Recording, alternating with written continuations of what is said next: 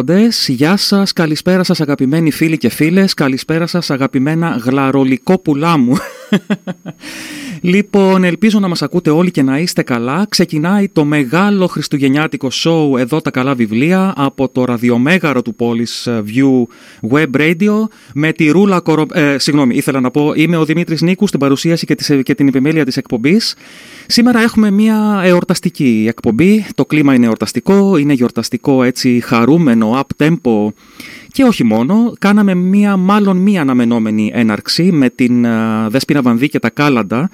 Έχουμε συνηθίσει κάθε χρόνο τέτοιες, τέτοιες μέρες να ακούμε τα Χριστούγεννα από τη Δέσποινα Βανδύ. Εγώ προτίμησα να βάλω ε, ένα άλλο τραγούδι που απέδωσε η τότε μεγάλη συνεργασία της με το Φίβο, που είναι λίγο πιο σκοτεινό, λίγο πιο dark και μου αρέσει και πάρα πολύ, έχει πάρα πολύ ωραίο ρυθμό και πειράζει πάρα πολύ, με πάρα πολύ ενδιαφέροντα τρόπο την πολύ γνωστή μελωδία των Καλάντων. Λοιπόν, Καλησπέρα σας και πάλι, χαιρόμαστε πάρα πολύ που είμαστε εδώ και σήμερα. Α, τελευταία ζωντανή εκπομπή για αυτή τη χρονιά, ε, μια χριστουγεννιάτικη εκπομπή. Θέλουμε να σας έχουμε και σήμερα μαζί μας. Νομίζω ότι σιγά σιγά έχουν ήδη αρχίσει να έρχονται τα πρώτα σας μηνύματα. Θα τα δώσω λίγο γιατί βλέπω ότι κάτι αναβοσβήνει στο κινητό μου. Μην ξεχνάτε λοιπόν ότι μπορείτε να έρθετε σε επαφή μαζί μας μέσα από την σελίδα της εκπομπής εδώ τα καλά βιβλία στο facebook. Γράφετε τον τίτλο της εκπομπής με ελληνικά και με τόνους, εδώ τα καλά βιβλία μας βρίσκετε, μας κάνετε follow, μας στέλνετε το μήνυμά σας και μπορείτε από εκεί να μας ακολουθείτε, να βλέπετε ό,τι ετοιμάζουμε, όποια ραντεβού θα δώσουμε από εδώ και πέρα, γιατί οι γλαρόλικοι σιγά σιγά θα αρχίσουν να σας συναντούν και έξω από το ίντερνετ και έξω από το στούντιο από εδώ. Και φυσικά μπορείτε να στείλετε το μήνυμά σας πολύ πιο άμεσα, α, όπως μας ακούτε από το live player μέσα από την ιστοσελίδα του Polish View. Μπορείτε να συνδεθείτε με το λογαριασμό σας είτε στο Facebook είτε στην ε, Google και να μας στείλετε επιτόπου κατευθείαν live το μήνυμά σας, να το διαβάσουμε και να σας απαντήσουμε βέβαια. Βεβαίως, βεβαίως. Σας έχουμε λοιπόν ετοιμάσει σήμερα μία, θέλω να πιστεύω, ωραία εκπομπή με ωραίες προτάσεις γιορτινές, α, χριστουγεννιάτικες για δώρα, με ωραίες αναγνώσεις, με πολύ ωραίες αφηγήσεις και με πολύ ωραίες ιστορίες. Θέλω να πιστεύω λοιπόν ότι θα περάσουμε πάρα πολύ όμορφα σήμερα. Κάντε ένα ωραιότατο καφεδάκι, καθίστε αναπαυτικά, δυναμώστε την ένταση του υπολογιστή σας ή από τα ακουστικά του κινητού σας, οπουδήποτε και να μας ακούτε. Εδώ τα καλά βιβλία ξεκινήσαμε και για να μπούμε έτσι λίγο στο κλίμα της εκπομπής θα ακούσουμε ένα κομμάτι το οποίο προσωπικά δεν μπορώ, να, δεν μπορώ να φανταστώ την γιορτινή περίοδο χωρίς να το ακούσω ε, καμιά εικοσαριά φορές νομίζω και μάλλον θα συμφωνήσετε και εσείς μαζί μου.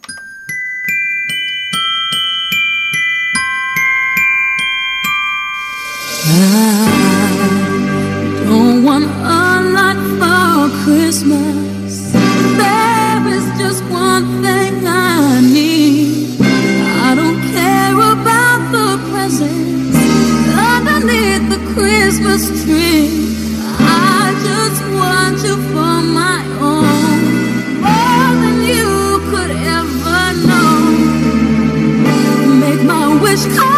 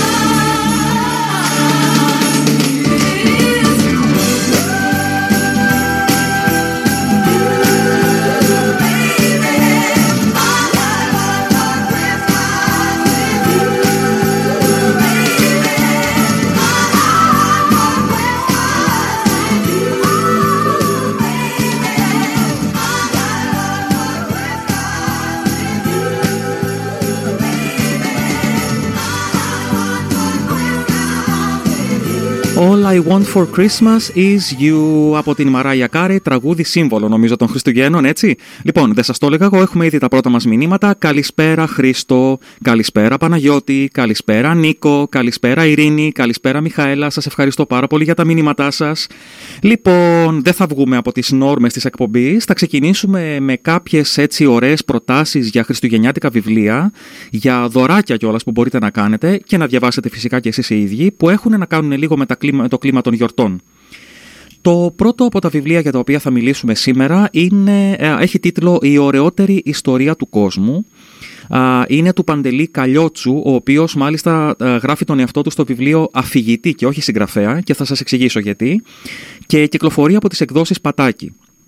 Ήταν ίσως η πρώτη φορά που σε έναν πόλεμο και μάλιστα παγκόσμιο οι απλοί φαντάροι και εχθροί παρά τις αυστηρές διαταγές και τη βούληση της πολεμόχαρης εξουσίας έκαναν ειρήνη μεταξύ τους. Πρόκειται για την ανακοχή των Χριστουγέννων του 1914. αυτή την ιστορία θα παραθέσω, μας λέει ο συγγραφέας, όπως την αφουγκράστηκα. Θέλω να την κάνω γνωστή σε αυτούς που, όπως και εγώ, ποτέ δεν την άκουσαν και να τη θυμίσω σε αυτούς που την ήξεραν και την ξέχασαν. Ένας αιώνας κοντεύει να κλείσει από τότε που έγινε. Μοιάζει ωστόσο σαν να μην έρχεται από το παρελθόν, αλλά από το μακρινό μέλλον. Γι' αυτό και εγώ θα την εμπιστευτώ κυρίως στους νέους. Λοιπόν, σε αυτό το πολύ ωραίο, πολύ όμορφο μικρό βιβλιαράκι, μικρό σε, σε μέγεθος εννοώ, σε μήκος μάλλον σελίδων, ο συγγραφέας διηγείται ένα πραγματικό γεγονός που συνέβη κατά τον Πρώτο Παγκόσμιο Πόλεμο, ε, την εκεχηρία μεταξύ των Άγγλων και των Γερμανών στρατιωτών λόγω των Χριστουγέννων. Μια εκεχηρία αυθόρμητη, η οποία έγινε παράτηρητη απαγόρευση των δύο επιτελείων. Οι στρατιώτες των δύο χωρών πολεμούσαν σε γειτονικά χαρακόμματα, ε, όμως σε μια πρωτοφανή κίνηση, δεν ξέρω, αγάπης να το πω, ε, αποφάσισαν να σταματήσουν τις εχθροπραξίες για την ημέρα των Χριστουγέννων και να κάνουν μια γιορτή όλοι μαζί. Είναι μία από τις πιο δραματικές, έτσι, ανθρώπινες και συγκινητικές ιστορίες του φρικτού Πρώτου Παγκοσμίου Πολέμου, δοσμένη μέσα από τα γράμματα των αντιπάλων. Ένα βιβλίο διαμάντη, 128 σελίδες μόλις, ιδανικό για δώρο. Εγώ το έχω κάνει δώρο αυτό το βιβλίο προσωπικά και πάντα κάνει καλή εντύπωση γιατί μεταφέρει ένα πάρα πολύ ωραίο και πολύ απτό μήνυμα. Το μήνυμα της αγάπης και της συμφιλίωσης που αλίμονο έχει άμεσα να κάνει με τα Χριστούγεννα. Ε, πάμε τώρα στο δεύτερο βιβλίο, ένα βιβλίο πολύ γνωστό, ένα βιβλίο πολύ αγαπημένο. Είναι το Ταγκό των Χριστουγέννων του Γιάννη Ξανθούλη, που κυκλοφορεί από τις εκδόσεις Διόπτρα. Ένα ταγκό λοιπόν για τα Χριστούγεννα γίνεται αφορμή να ανατραπεί ο αμφίσιμος έτσι κι αλλιώς αισθηματικός κόσμος του στρατοπέδου Βάτη στον Εύρο. Ένα ταγκό που ξεδιπλώνει ρυθμικά σχέσεις και απελπισίες μέσα από ξεκαρδιστικά δραματικές συγκυρίες. Καταγραφέας όλων αυτών ο Λάζαρος Λαζάρου, που γίνεται μάρτυρας ερώτων, θανάτων και εορταστικών πανικών. Έτσι, τα Χριστούγεννα του 1970 θα καταχωρηθούν στη μνήμη του σαν σκοτεινός αισθησιακός εφιάλτης, που θα τον ακολουθεί σε όλη του τη ζωή με ένα αθεράπευτα ρυθμικό ταγκό. Αυτά από το απιστόφυλλο. Πάμε τώρα να δούμε λίγο το ζουμί της ιστορίας. Χριστούγεννα λοιπόν στον Εύρο σε ένα στρατόπεδο το 1970. Ο υπόλοχαγό Καραμανίδης μαθαίνει ταγκό με δάσκαλο έναν απλό στρατιώτη, ονόματι Λάζαρο Λαζάρου. Ε, ο λόγος που μαθαίνει ταγκό και πρέπει να μάθει να χορεύει καλά είναι για να χορέψει στον Χριστουγεννιάτικο χορό που διοργανώνεται με την γυναίκα του συνταγματάρχη. Ο υπολοχαγός λοιπόν περιμένει πώς και πώς τη στιγμή του χορού και κάνει πρόβες εντατικές, γιατί είναι κρυφά ερωτευμένος με τη γυναίκα του συνταγματάρχη, του κυρίου Λόγκου, και εκείνη εκπλήσεται από τα τρυφερά αισθήματα του υπολοχαγού για εκείνη. Πολλά χρόνια αργότερα, στην Αθήνα το 2002, παραμονή Χριστουγέννων, ο Λαζάρου συναντά κάποιον που μοιάζει καταπληκτικά με τον υπολοχαγό Καραμανίδη και τον πλημμυρίζουν οι αναμνήσεις από τη στρατιωτική του ζωή. Ο Γιάννης Ξανθούλης αφηγείται μια ιστορία αγάπης που φαίνεται απλή, απλή όμως από ποια μεριά είναι ο έρωτας του υπολοχαγού για τη γυναίκα του συνταγματάρχη, ένας έρωτας απαγορευμένος φυσικά, η οποία τον μεταμορφώνει από ανώτερο σε μαθητή ενός στρατιώτη του, για ένα ταγκό που πρέπει να παραμείνει όμως μυστικό. Είναι όμως και η σχέση που αναπτύσσεται μεταξύ του Λαζάρου και του Καραμανίδη.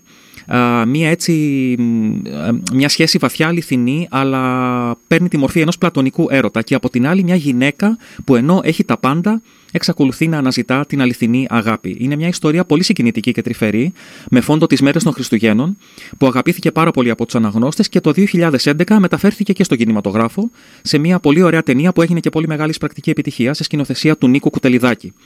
Το ταγκό των Χριστουγέννων λοιπόν του Γιάννη Ξανθούλη από τις εκδόσεις Διόπτρα. Και εμείς τώρα θα περάσουμε στην επόμενη μουσική ανάσα. Ε, I saw mommy kissing Santa Claus μας τραγουδούν από το παρελθόν οι Jackson 5 με την πολύ χαρακτηριστική, τσιριχτή και ωραία φωνή του μικρού τότε Michael Jackson.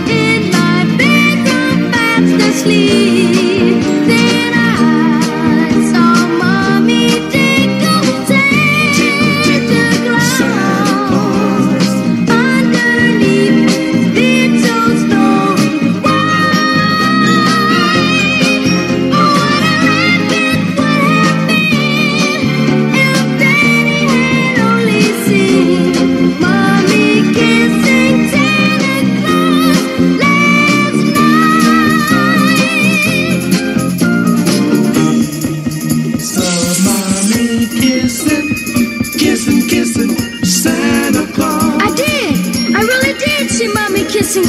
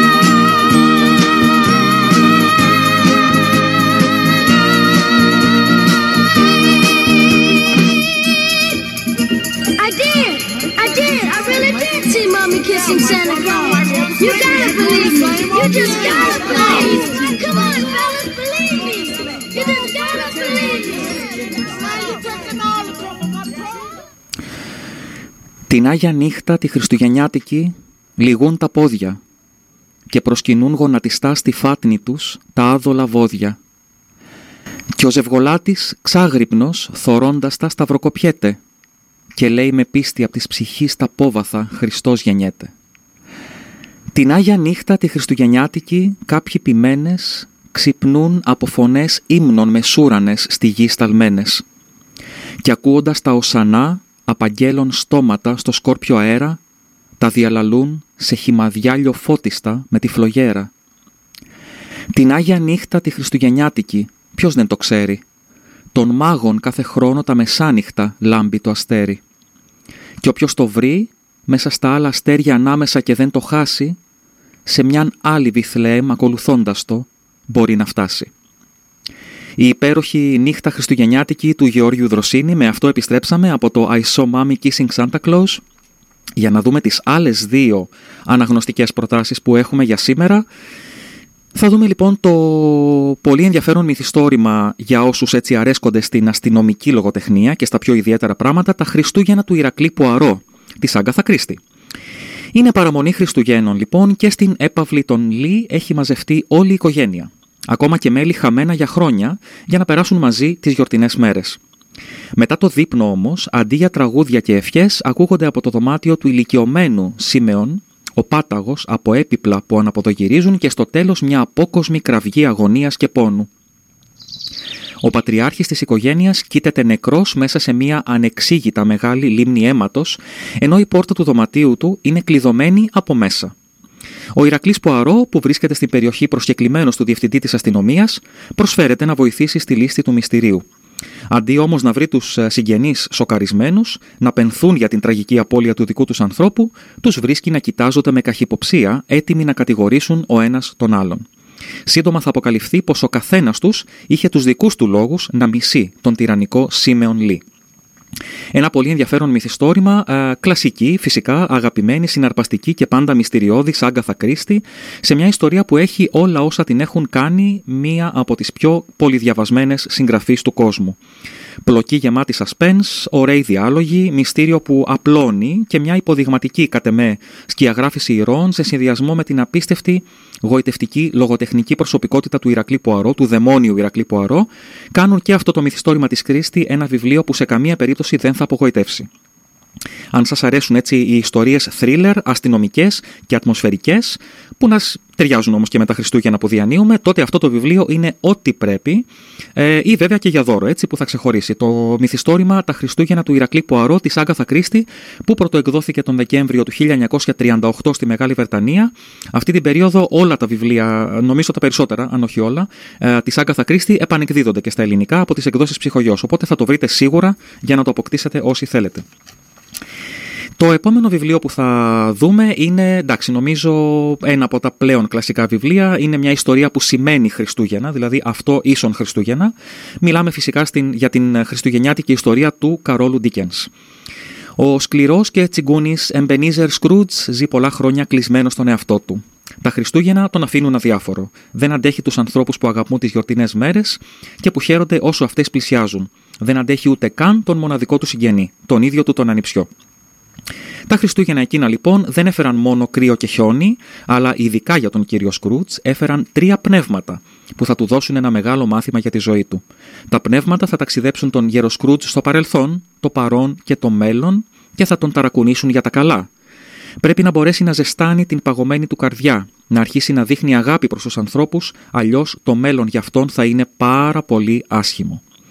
Πρόκειται για ένα από τα πιο γνωστά, πολυδιαβασμένα και πολυαγαπημένα έργα του σπουδαίου άλλου ε, Άγγλου συγγραφέα, έχει γνωρίσει αμέτρητες διασκευές. Η ιστορία του Σκρούτζ, επανεκδόσεις, μεταφορές στην τηλεόραση, στον κινηματογράφο, κινούμενα σχέδια, ό,τι θέλετε, και δίκαια συγκαταλέγεται στους ε, θησαυρούς της παγκόσμιας λογοτεχνίας.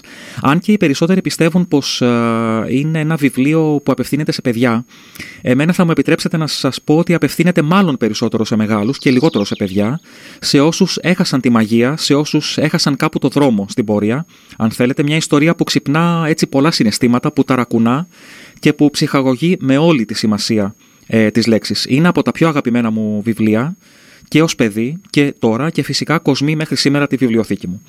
Η χριστουγεννιάτικη ιστορία πρωτοδημοσιεύτηκε το 1843 του Γαρόλου Ντίκενς, έτσι, και όπως είπαμε και στην αρχή, ε, είναι μια ιστορία ταυτόσιμη με τα Χριστούγεννα, έτσι, κακά τα ψέματα. Λοιπόν, πάμε τώρα για την επόμενη μουσική ανάσα, να ρίξω μια ματιά και στα μηνύματά σας που έρχονται και επιστρέφουμε αμέσως μετά τον υπέροχο Chris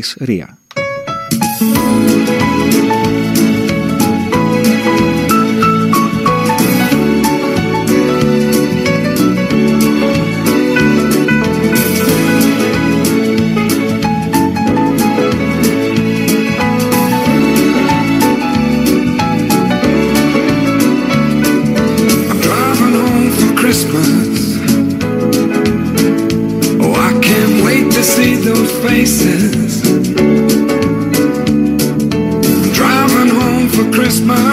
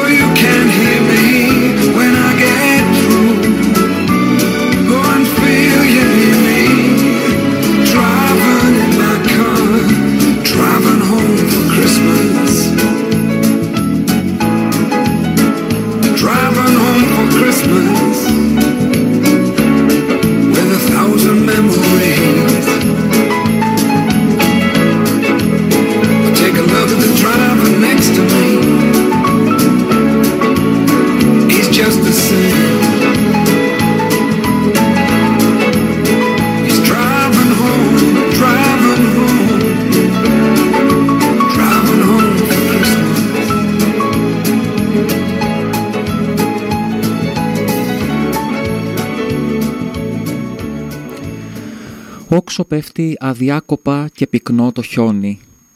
Κρύα και κατασκότεινη και αγριοποιεί η νυχτιά. Είναι οι στέγη ολόλευκοι, γέρνουν άσπροι κλόνοι.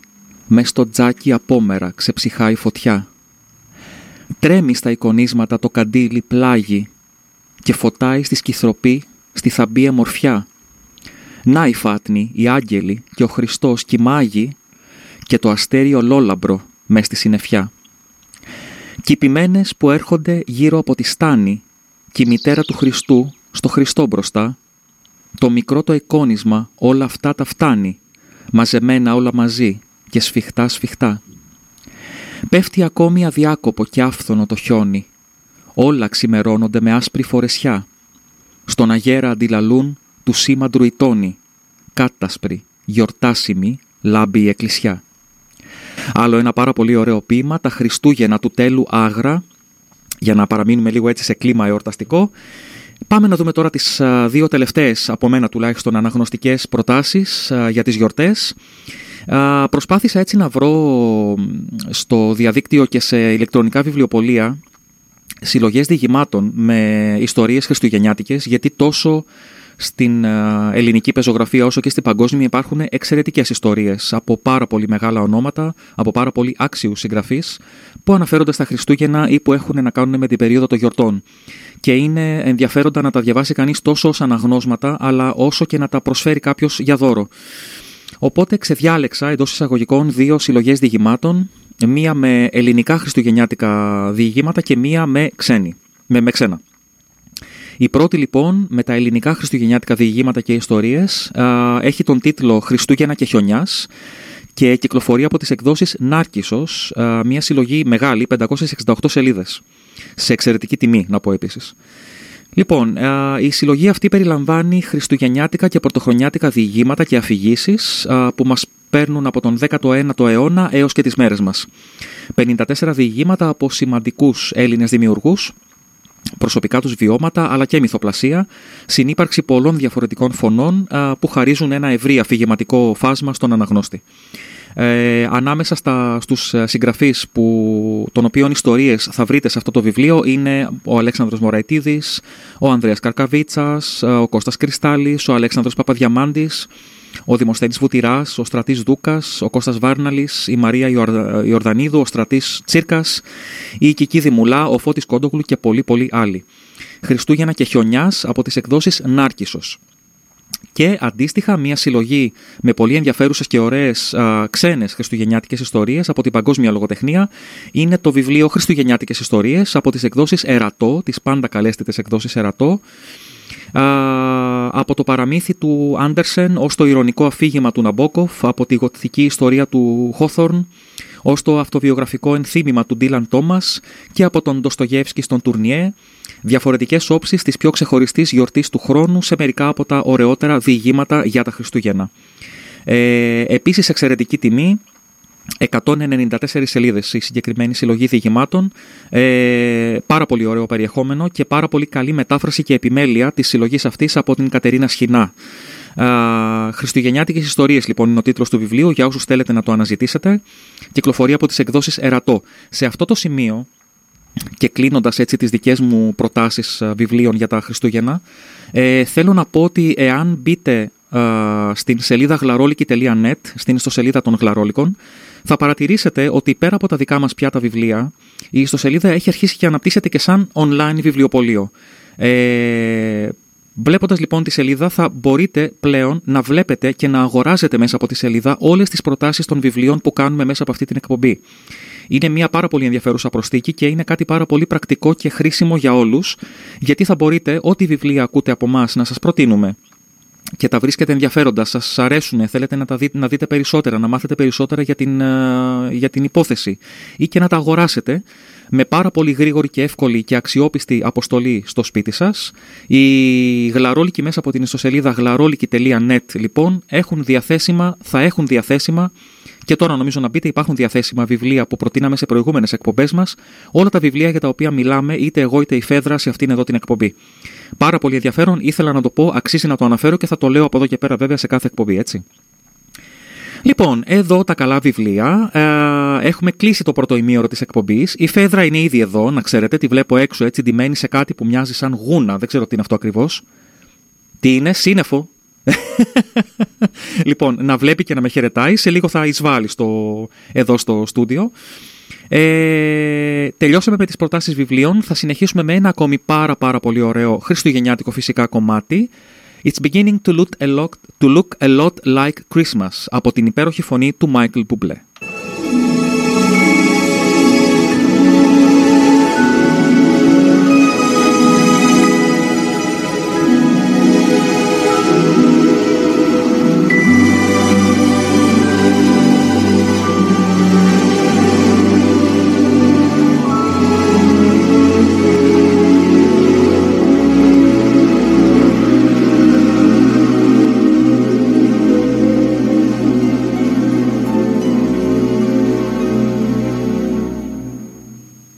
It's beginning to look a lot like Christmas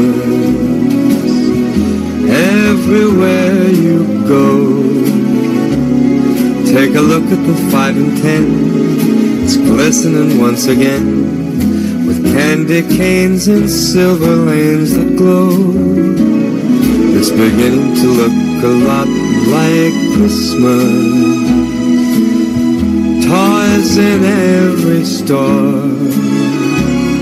But the prettiest sight to see is the holly that will be on your own front door. A pair of hop-along boots and a pistol that shoots is the wish of Barney and Ben. Dolls that'll talk and will go for a walk is the hope of Janice and Jen. Mom and Dad can hardly wait for school to start again. It's beginning to look a lot like Christmas. Everywhere you go, there's a tree in the Grand Hotel, one in the park as well. It's the sturdy kind that doesn't mind the snow. It's beginning to look a lot like Christmas. Soon the bells will start, and the thing that'll make them ring is the carol that you sing right within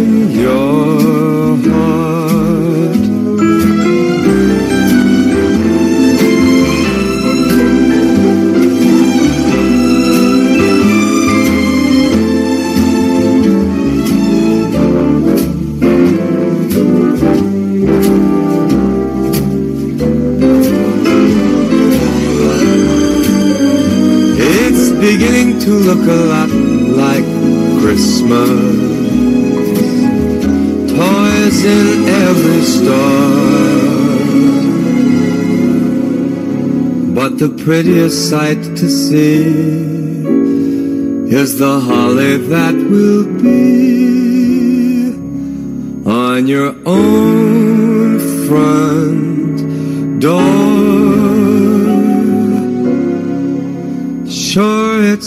Christmas once a more.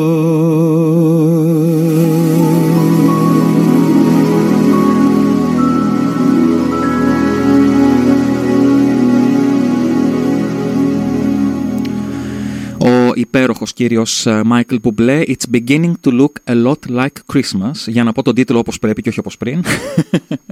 Λοιπόν, ε, θα σας πω κάποια πραγματάκια τώρα Αλλά θα ήθελα να ακούσετε και τη Φέδρα να σας πει ένα γεια Αφού την έχω που την έχω μέσα στο στούντιο Και με κοιτάει έτσι με αυτό το περίεργο το βλέμμα. Κάτσε λίγο να δώσω πιο μικρόφωνο Είσαι μισό λεπτό. Λοιπόν, για καλησπέρισα τον κόσμο. Καλησπέρα σας! Εντάξει, θέλω και ένα χοχοχό σε παρακαλώ Την ακούσατε την απειλή στο χοχοχό ξεκάθαρα έτσι Δεν την άκουσα μόνο εγώ Έτσι πρέπει. Έτσι πρέπει. λοιπόν, η Φέδρα πίνει ένα αναψυκτικό το οποίο θα μνημονεύσουμε σε λίγο. Μοιραία, γιατί τώρα θα πάμε λίγο να πούμε κάποια πράγματα έτσι για τις uh, γιορτινές μέρες που διανύουμε, για τα σύμβολα αυτών των ημερών, για ό,τι αγαπάμε να μισούμε ή για ό,τι αγαπάμε να αγαπάμε, οι περισσότεροι φαντάζομαι.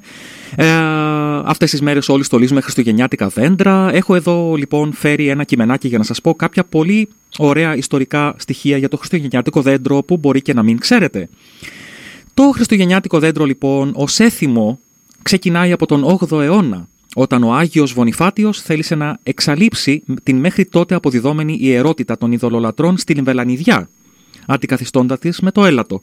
Όπως ξέρετε όλοι, όσοι έτσι και λίγο έστω ασχολείται με την ιστορία, όταν έρχεται μια καινούρια πίστη ή μια καινούρια θρησκεία σε μια χώρα ή σε μια αυτοκρατορία ή σε οτιδήποτε, συνήθως πατάει πάνω σε μια παλαιότερη.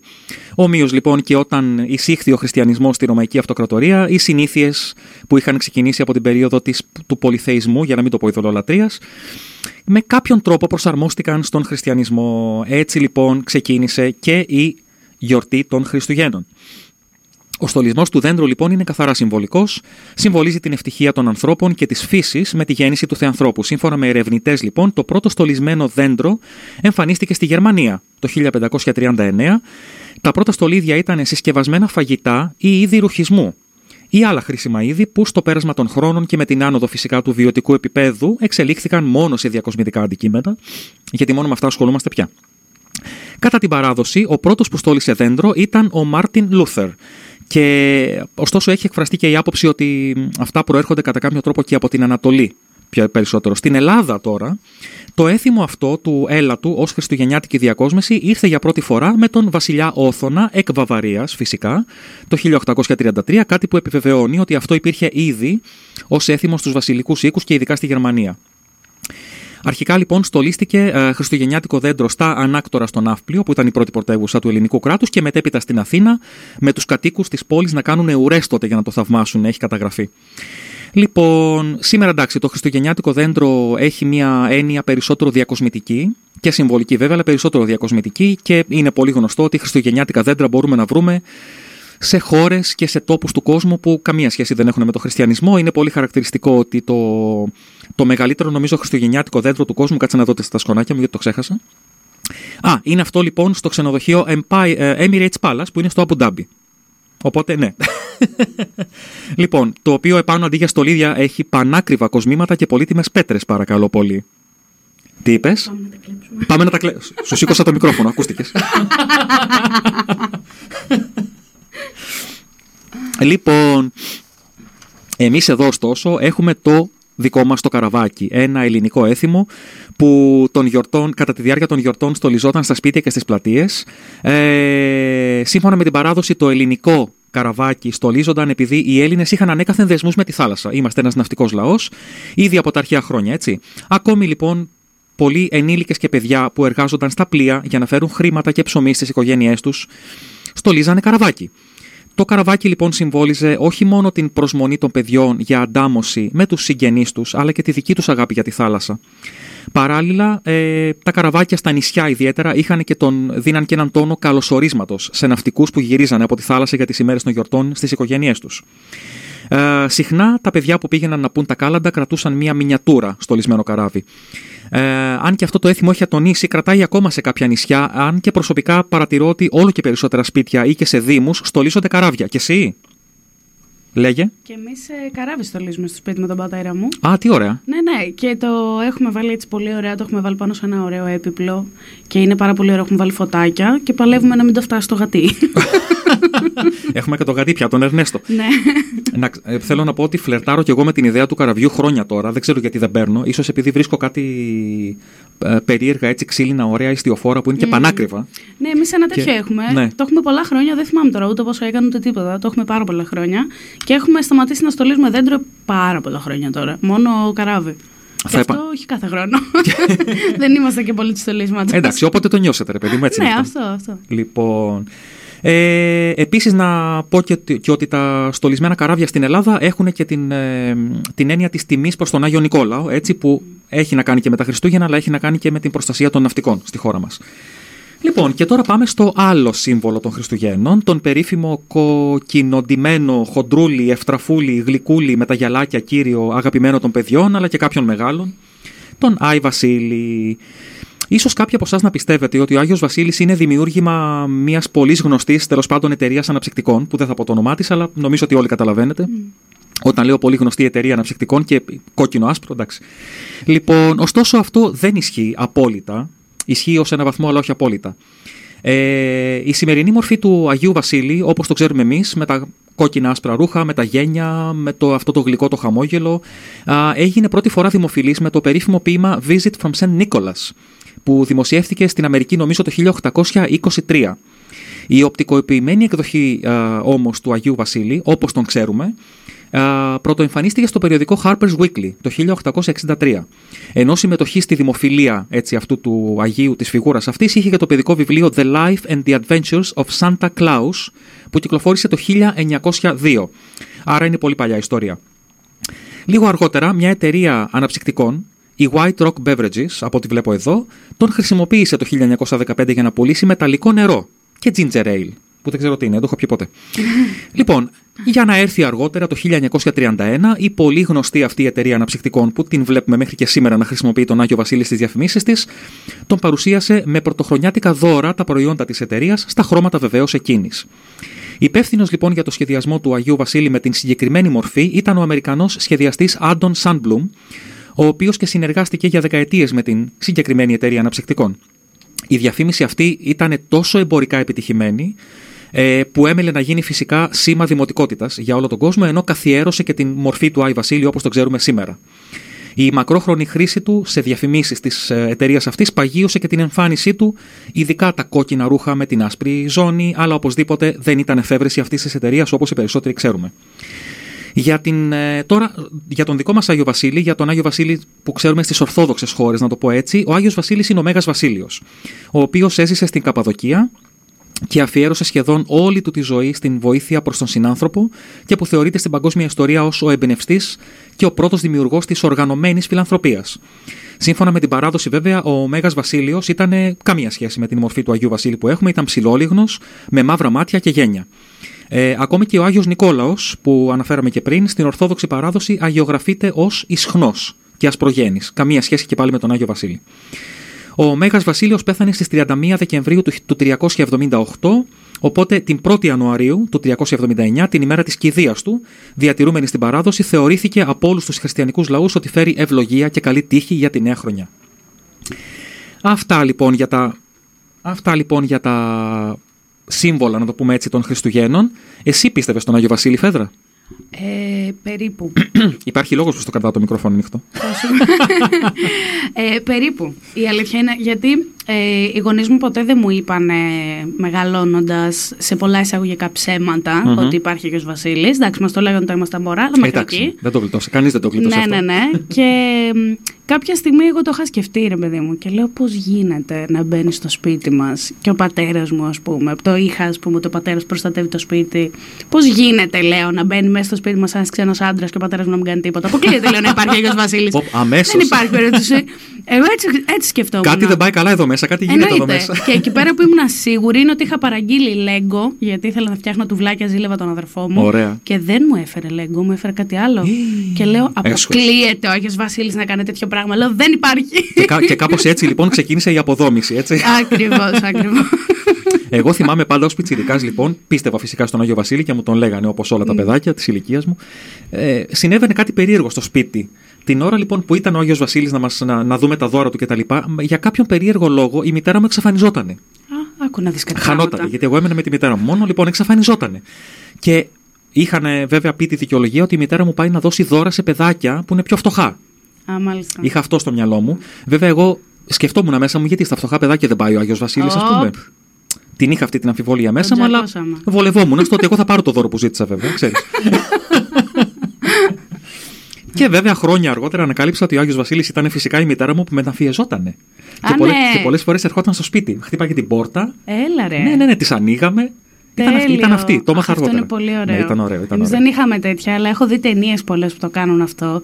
Και λέω, Αχ, τι ωραία κίνηση. Αυτή λέω, πρέ- πρέπει να είναι πάρα πολύ ωραία κίνηση. Ναι, γιατί κρατάς λίγο τη μαγεία, ρε παιδί μου, ξέρεις. Ναι, είναι, είναι αυτό, ωραίο. Έχει την, αυτό. πλάκα, έχει την πλάκα του, έχει και το Πάντως, συμβολισμό του. πάντως εγώ πιστεύω ότι από ένα σημείο και μετά, όταν το παιδί φτάνει, ξέρω εγώ, 8-9 χρονών, πρέπει να του το λες.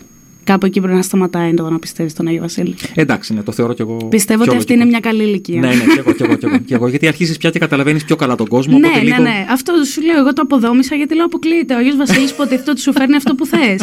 Γιατί δεν μου φέρε λέγκο και μου φέρε κάτι άλλο; Ε, και λέω εντάξει. και δεν είναι ότι μας το κρύψανε, ξέρω εγώ. Δεν υπάρχει Άγιος Βασίλης και να μου πούνε Όχι, όχι, υπάρχει. Δεν είναι ότι μας το κρύψανε, αλλά πιστεύω ότι πρέπει να το λένε από μόνοι τους οι γονείς. Τύπου, σου έχω νέα. Ε, ναι, να μην το ανακαλύπτεις μόνος σου. Ναι, ακριβώς. Ναι, ναι. Σου έχω νέα, εγώ στα φέρνω τα Πιο δώρα. σπαστικό αυτό το πράγμα. ναι.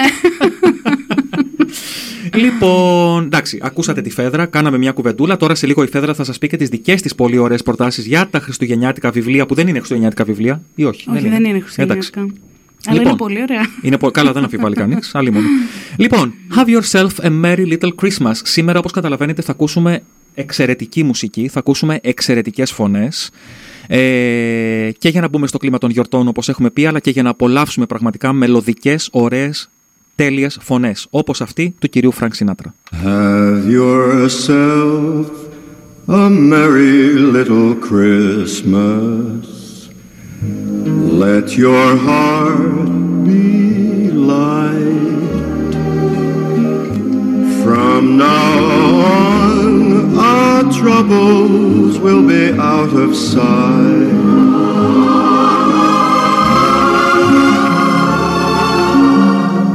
Have yourself a merry little Christmas. Make the Yuletide gay. Make the Yuletide gay. From now on, our troubles will be miles away.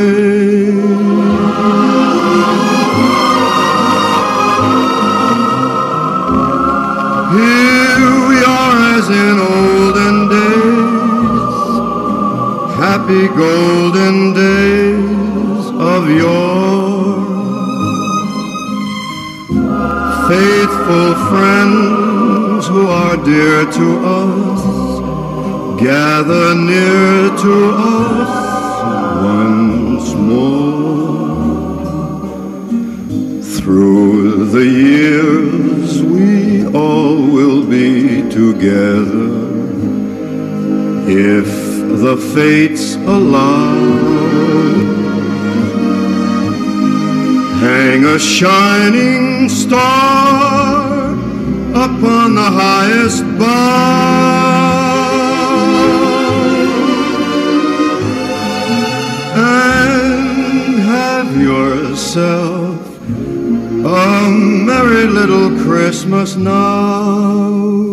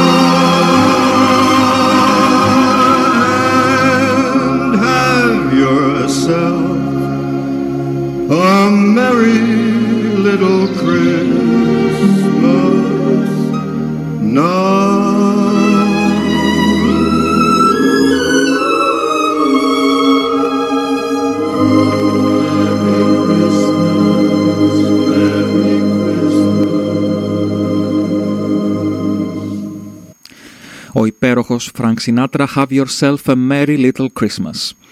Θα κλείσουμε την πρώτη ώρα της εκπομπής και πρωτού υποδεχτούμε τη Φέδρα με την ανοιχτή βιβλιοθήκη. Όπως σας είπα και στην προηγούμενη εκπομπή, σε κάθε πλέον εδώ τα καλά βιβλία, σε κάθε εκπομπή εδώ τα καλά βιβλία θα έχουμε προτάσεις από την ανοιχτή βιβλιοθήκη. Ένα τεράστιο ηλεκτρονικό αποθετήριο με χιλιάδες ψηφιακά και ηχητικά βιβλία. Βιβλία που, θα μπορείτε, που μπορείτε να βρείτε, να διαβάσετε, να ακούσετε, να κατεβάσετε, να τα κάνετε ό,τι θέλετε ελεύθερα και νόμιμα στο διαδίκτυο. Έργα κλασικής λογοτεχνίας, σύγχρονα έργα που οι συγγραφείς ή οι εκδότες τους έχουν επιλέξει να διανέμουν ελεύθερα. Α, ενώ παράλληλα η ανοιχτή βιβλιοθήκη, όπως ξαναείπαμε, εκδίδει και δικά της βιβλία, ψηφιακά βιβλία πάντα, με ελεύθερη φυσικά διανομή στο διαδίκτυο. Βιβλία συνολικά στην ανοιχτή βιβλιοθήκη χωρίζονται σε 40 θεματικές κατηγορίες, μυθιστόρημα, διήγημα, ποίηση, θέατρο, παιδική λογοτεχνία, αλλά και πιο εξειδικευμένες συλλογές για χόμπι, για ταξίδια, για διατροφή, για ό,τι μπορείτε να φανταστείτε. Μπαίνετε στο openbook.gr, είναι η ανοιχτή βιβλιοθήκη. Θα ανακαλύψετε έναν εξαιρετικά υπέροχο και μαγευτικό κόσμο από ελεύθερη λογοτεχνία, ελεύθερη ποίηση, ελεύθερα audiobooks, ελεύθερα τα πάντα. Και θα απολαύσετε πραγματικά πάρα πολύ ωραίες ιστορίες. Η σημερινή λοιπόν πρόταση της ανοιχτής βιβλιοθήκης α, είναι ένα από αυτά τα βιβλία που λέγαμε ότι α, είναι σύγχρονα και έχουν επιλέξει οι συγγραφείς και οι εκδότες τους να τα διανέμουν ελεύθερα στο διαδίκτυο. Μιλάμε λοιπόν για μια χριστουγεννιάτικη ιστορία φυσικά λόγω της ημέρας και λόγω της εκπομπής. Η πολιτεία που δεν είχε Χριστούγεννα της Ευρυδίκης Αμανατίδου, κυκλοφορία από, τον, από τις εκδόσεις Σαΐτα. Πώς είναι λοιπόν να ζεις, φανταστείτε, σε μια γκρίζα και σιωπηλή πολιτεία; Σε μια τέτοια πολιτεία μας μεταφέρει η Ευρυδίκη Αμανατίδου, α, όπου μια παρέα παιδιών αρνείται να δεχτεί το μέλλον που τους έχουν ορίσει. Είναι οι τρομοκράτες των Χριστουγέννων. Μαζί τους θα τραγουδήσουμε κάλαντα, θα κρεμάσουμε κάλτσε στο τζάκι, θα φτιάξουμε χριστόψωμα, θα φτιάξουμε τσουρέκια, θα στολίσουμε καραβάκια, θα φέρουμε το φως σε μια πολιτεία που δεν είχε τίποτα από όλα αυτά. Ένας πάρα πολύ ωραίος συνδυασμός παιδικού παραμυθιού, α, εφηβικού αναγνώσματος, α, υποβόσκουσα δυστοπική ατμόσφαιρα. Και όλα αυτά δοσμένα και αναμεμειγμένα ωραία με την μαγεία των Χριστουγέννων και το διαχρονικό μήνυμα που φέρνουν μαζί τους τα Χριστούγεννα. Η πολιτεία που δεν είχε Χριστούγεννα της Ευρυδίκης Αμανατίδου θα το βρείτε δωρεάν να το κατεβάσετε και να το διαβάσετε σε PDF μέσα από την ανοιχτή βιβλιοθήκη από το openbook.gr, ενώ υπάρχει και η μορφή σε audiobook. Σήμερα λοιπόν θα ακούσουμε το audiobook α, της Ευρυδίκης Αμανατίδου, την ιστορία Η πολιτεία που δεν είχε Χριστούγεννα. Θα ακούσουμε τώρα το πρώτο μέρος και αργότερα θα ακούσουμε το δεύτερο μέρος. Δυναμώστε, καλή απόλαυση. Σε αυτή τη μεριά της γης όλες οι μέρες του χρόνου ήταν ίδιες. Ήλιος και βροχή δεν άλλαζαν τη διάθεση των ανθρώπων γιατί η παγωνιά είχε εγκατασταθεί για τα καλά στην καρδιά τους που είχε μόνιμα βαρυχημονιά. Οι παλιότεροι θυμόντουσαν πως τέτοιες μέρες κάποτε γιόρταζαν τα Χριστούγεννα. Τα παιδιά δεν ήξεραν καν τι σημαίνει αυτή η γιορτή. Εξάλλου, όλος ο κόσμος ήταν πολύ απασχολημένος για να τους εξηγήσει. Το βασικό ήταν η επιβίωση και ειδικά με τέτοιο χειμώνα. Τα δέντρα όλο και λιγόστευαν και ασφεμιζόταν άλλοτε η πολιτεία για τα πυκνά, πανέμορφα δάση της. Το ξύλο χρειαζόταν για να φτιαχτούν σοριδών άχρηστα αντικείμενα που έμπαιναν στις βιτρίνες των καταστημάτων για να αγοραστούν μόνο από όσους διέθεταν ακόμη χρήματα. Λεγόταν πως οι καλικάντζαροι είχαν εγκατασταθεί για πάντα σε αυτόν τον τόπο. Τα μικρά παιδιά δεν ήξεραν τι πάει να πει αυτή η λέξη και ζητούσαν επίμονα από τους γονείς τους να τους εξηγήσουν. Εκείνοι πάλι σώπαιναν από φόβο. Ήταν και τόσο απασχολημένοι από το βάσανο της καθημερινής επιβίωσης που δεν υπήρχε καιρός για λόγια, γιατί και αυτά δύσκολα είχαν γίνει. Βαθιά μέσα τους ένιωθαν υπεύθυνοι για την κατάδια τους. κάποτε όλα ήταν διαφορετικά, αλλά και οι ίδιοι είχαν ξεχάσει πώς ακριβώς. Η πολιτεία ήταν χτισμένη στην άκρη του δάσους. Μα τι περίεργο. Κάθε χρόνο τα σπίτια πλήθαιναν και τα δέντρα όλο και απομακρύνονταν. Τα μικρά παιδιά δεν είχαν και πολλά να κάνουν. Τα περισσότερα, όταν δεν πήγαιναν σχολείο, έμεναν όλη την ημέρα μπροστά στην τηλεόραση. Είχαν ξεχάσει πώς να παίζουν. Ακόμα και οι λέξεις που αντάλλασαν ήταν λιγοστές και στρεβλές. Έψαχναν να βρουν τους καλικάντζαρους, αλλά αυτοί κυκλοφορούσαν μόνο τις νύχτες και έπρεπε να μείνει κανείς ξάγρυπνος για να τους δει. Πάντα όμως, μέσα στο πλήθος αυτών που κάνουν ό,τι τους υπαγορεύουν οι άλλοι, βρίσκονται και η αντίθεση. Σε αυτή την πολιτεία υπήρχε μια μικρή ομάδα παιδιών που διέφερε από τα υπόλοιπα. Δεν τους άρεσε ο κόσμος που ζούσαν και αυτό γιατί γνώριζαν πως κάποτε τα πράγματα ήταν αλλιώς. Έτσι τους έλεγε η γιαγιά του Μανώλη και της Σοφίας, που στο σπίτι τους μαζευόταν η παρέα κάθε τρεις και λίγο. Τους διάβαζε από παλιά, κυτρινισμένα βιβλία και οι ιστορίες που μάθαιναν τους γέμιζαν ανησυχία, αλλά και μια περίεργη δύναμη, πρωτόγνωρη για αυτές τις ηλικίες. Τη νύχτα που κάποτε την έλεγαν παραμονή Χριστουγέννων, η γιαγιά άνοιξε ένα βιβλίο διαφορετικό. Αυτό το βιβλίο είναι πολύτιμο. Είναι η μνήμη αυτών των ημερών των Αγίων που εσείς δεν γνωρίσατε. Εγώ όμως τις έχω μέσα στην ψυχή μου. Είναι ο λόγος του λαού μας που τον έκλεψαν οι κάθε λογής καλικάντζαροι. Εδώ μέσα λέει για τα κάλαντα, λέει για τα χριστόψωμα, τα στολισμένα καραβάκια, αλλά και τα παθήματα των σκατζαριών. Τα παιδιά την κοίταζαν με ανοιχτό το στόμα και εκείνη Γύρισε μια σελίδα και ξεκίνησε. Τα κάλαντα ήταν τραγούδια με ευχές που τραγουδούσαν τα παιδιά στον νοικοκύρη του σπιτιού και στα άλλα μέλη της οικογένειας. Τα παιδιά ξεκινούσαν αξιμέρωτα ακόμα να πούν τα κάλαντα. Στο χέρι κρατούσαν φαναράκια που είχαν καμωμένα μοναχά τους ή καραβάκια χάρτινα ή τσίγκινα στολισμένα με χρωματιστά χαρτιά και φωτάκια. Στα σπίτια που πηγαίνανε τα φύλευαν αυγά, σίκα, καρύδια και κόλυντρα που ήταν μικρές κουλούρες από σιτάρι ή κρυθάρι. Η γιαγιά σήκωσε τα μάτια και κοίταξε τα μικρά γύρω της.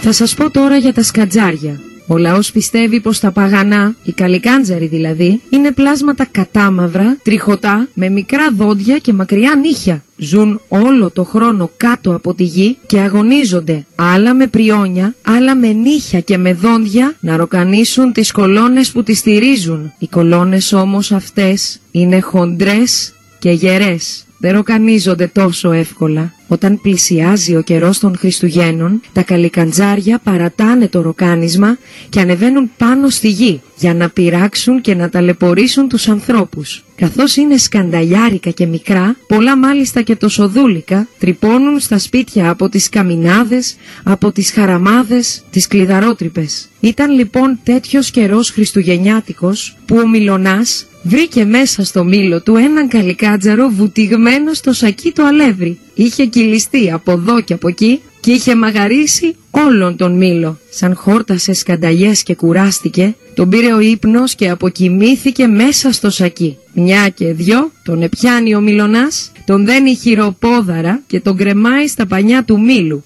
Να τον βλέπουν τα αδέρφια και τα ξαδέρφια του και να μην πλησιάζουν άλλο. Τα παιδιά έβαλαν τα γέλια. Η γιαγιά όμως είχε δάκρυα στα μάτια. «Τι έπαθες» τη ρώτησε ο εγγονός της. «Σκέφτομαι τι όμορφα που ήταν όλα κάποτε. Θα ξαναγίνουν άραγε. Θα προλάβω να τα ξαναδώ. Γιατί να μην βγούμε κι εμείς να πούμε τα κάλαντα; Γιατί να μην ψήσουμε χριστόψωμα, να στολίσουμε καραβάκια; Να γράψουμε ευχές σε κάρτες, να γεμίσουμε κόκκινες κάλτσες με καρύδια και φουντούκια και να τις κρεμάσουμε στο τζάκι. Ρώτησε απορριμμένη η Σοφία. Γιατί να μην βγούμε να πούμε στον κόσμο για τα παθήματα των καλικάτζαρων; Σίγουρα δεν τα ξέρουν, γι' αυτό τους νομίζουν φοβερούς και τρομερούς, είπε πεισμωμένα ο Μανώλης. Θα ζαχαρώσουμε και μήλα και θα ψήσουμε κάστανα, γούρλωσε τα μάτια η λέμαργη ναυσικά. Θα φορέσουμε κόκκινα σκουφιά και μακριά κασκόλ, ρώτησε η Ελένη. Ακόμη και έλκυθρο μπορούμε να φτιάξουμε και να το τσουλήσουμε έξω στο χιόνι, ενθουσιάστηκε ο Στέφανος. Σε λίγο το δωμάτιο είχε γεμίσει από χαρούμενες παιδικές φωνές που σχεδίαζαν, συμφωνούσαν, διαφωνούσαν, ώσπου στο τέλος, όπως τόσο όμορφα ξέρουν να κάνουν τα παιδιά, οργανώθηκαν οι λεπτομέρειες. Ευθύς αμέσως, τα δυο αγόρια και τα τρία κορίτσια ξεχύθηκαν στη γειτονιά να μιλήσουν στους φίλους τους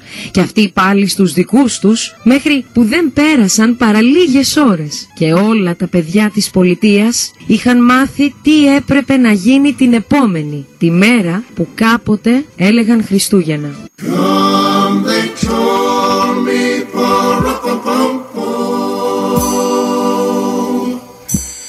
newborn king to see Barapapam.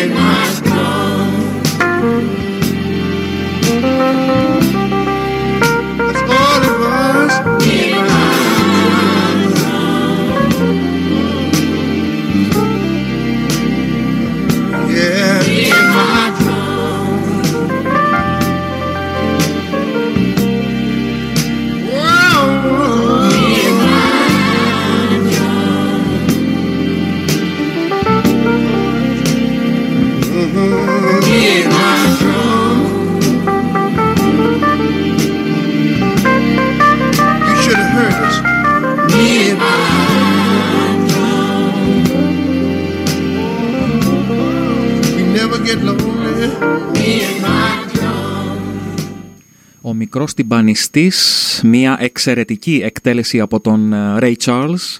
Σας είπα σήμερα θα ακούσουμε τραγουδάρες, φωνάρες και πολλά άλλα σε άρες. Λοιπόν, εδώ τα καλά βιβλία, δεύτερη ώρα της εκπομπής μας, το μεγάλο χριστουγεννιάτικο show εδώ από το... Γελάει η Φέδρα. Εδώ από το ραδιομέγαρο των, ε, του Police View. Φέδρα, καλησπέρα και επισήμως. Γεια σας, γεια σας και επισήμως. Λοιπόν, μας έχεις ωραία πραγματάκια σήμερα. Ναι, από ό,τι πολύ ξέρω. ωραία. Μμ. Ε, να ξέρετε ότι μ, θα ακούσουμε μετά και ένα ωραίο τραγουδάκι που μας έχει φέρει, φέρει εδώ η Φέδρα σήμερα, μας έχει προτείνει ε, και θα πρέπει να βρω έναν τρόπο να βάλω στις οθόνες σας επάνω δεξιά ένα κόκκινο χ. Δεν ξέρω δηλαδή γιατί είναι λίγο ακατάλληλο, καταλαβαίνετε. Ναι, αλλά. ναι, ναι. ναι. Τέλος πάντων, αυτά θα τα πούμε εν καιρό. Τι κάνεις Φέδρα, τι μας έχεις εδώ; Λοιπόν, είμαι καλά, ελπίζω να είσαι κι εσύ. Το Ε, ίδιο επιθυμώ και δει μας, ναι. Έτσι, έτσι. λοιπόν, έχω φέρει λοιπόν δύο βιβλία σήμερα, τα οποία δεν είναι χριστουγεννιάτικα. Ε, ήθελα να διαβάσω τα μ, χριστουγεννιάτικα της Άγκαθα Κρίστη που ανέφερες και ένα πριν. Το, τα Χριστούγεννα του Ηρακλή Πουαρό. Αυτό ναι. και είναι κι άλλο ένα νομίζω που λέγεται η περιπέτεια της χριστουγεννιάτικης ακριβώς. ε, πουτίγκας. Αυτό, ήθελα να τα διαβάσω αυτά τα δύο, αλλά δεν πρόλαβα, αλλά τέλος πάντων. Εντάξει, εντάξει. Την επόμενη φορά, του χρόνου. Α, να πω τώρα που το ανέφερες, ξέχασα να σημειώσω στα χαρτιά μου και το θυμήθηκα τώρα. Ότι η, το μυθιστόρημα Τα Χριστούγεννα του Ηρακλή Πουαρό έχουν κυκλοφορήσει σε κάποιες εκδόσεις στα ελληνικά με τον τίτλο Χριστουγεννιάτικος Εφιάλτης. Α, ναι. Δηλαδή κάποιοι αναγνώστες μπορούν να το ψάξουν και με αυτόν τον τίτλο. Είναι το ίδιο Α. βιβλίο. Αυτό. Εντάξει. Εγώ μόνο με τον ένα τίτλο το ήξερα. Τέλος πάντων, δεν πειράζει. Ωραία. Λοιπόν, το πρώτο βιβλίο για το οποίο θα σας μιλήσω σήμερα είναι το Νυχτοδάσος της Τζούνα Barnes. Ε, σε μετάφραση Αργυρό Μαντόγλου από τις εκδόσεις Gutenberg. Είναι το Τζούνα, αν θέλετε να το ψάξετε, γράφετε D-J-U-N-A.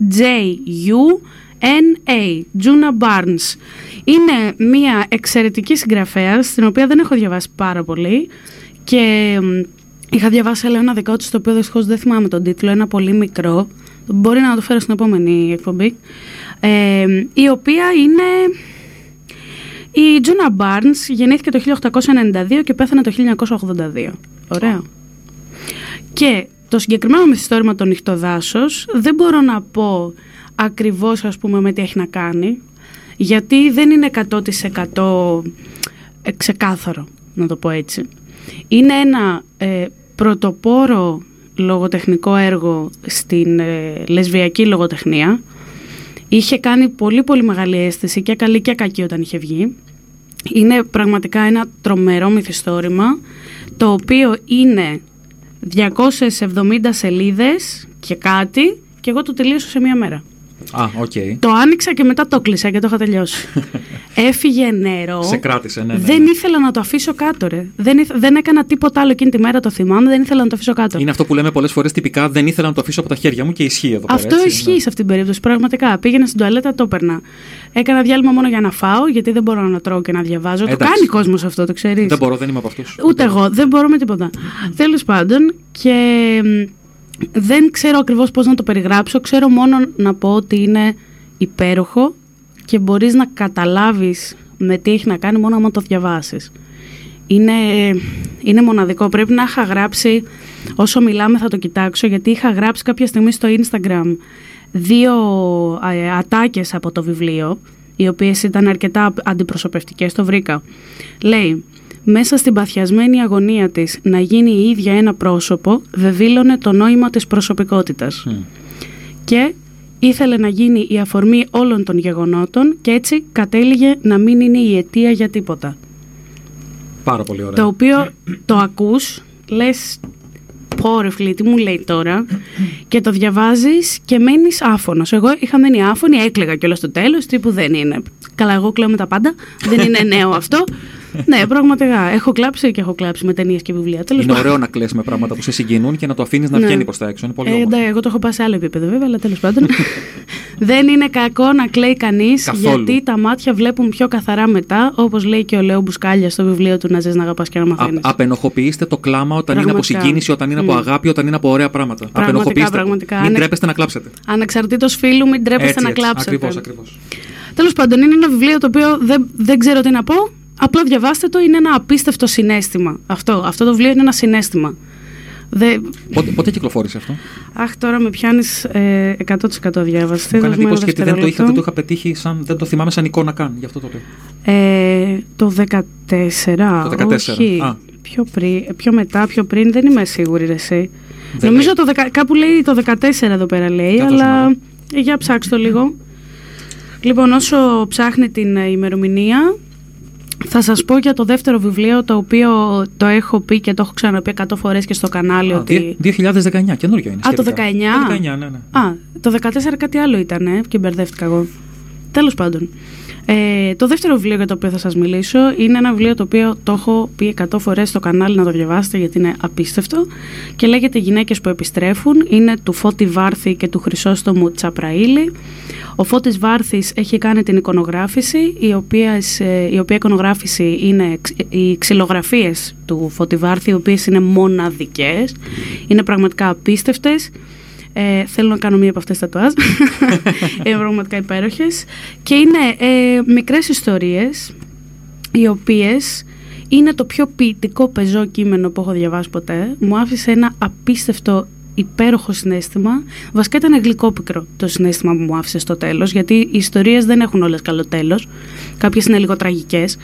Και Οι είναι ιστορίες ένα- με τι έχουν να κάνουν. Λοιπόν, και θα συμβουλευτούμε για άλλη μια φορά το βιβλίο, Οκ. διότι σήμερα, παιδιά, δεν έχω φέρει σενάριο. Δεν πειράζει. Λοιπόν, οι ιστορίες εννιά γυναικών από τις παραλλαγές του δημοτικού τραγουδιού έδωσαν την αφορμή σε ισάριθμα χαρακτικά έργα που μιλούν για τις εκφάνσεις του πόνου.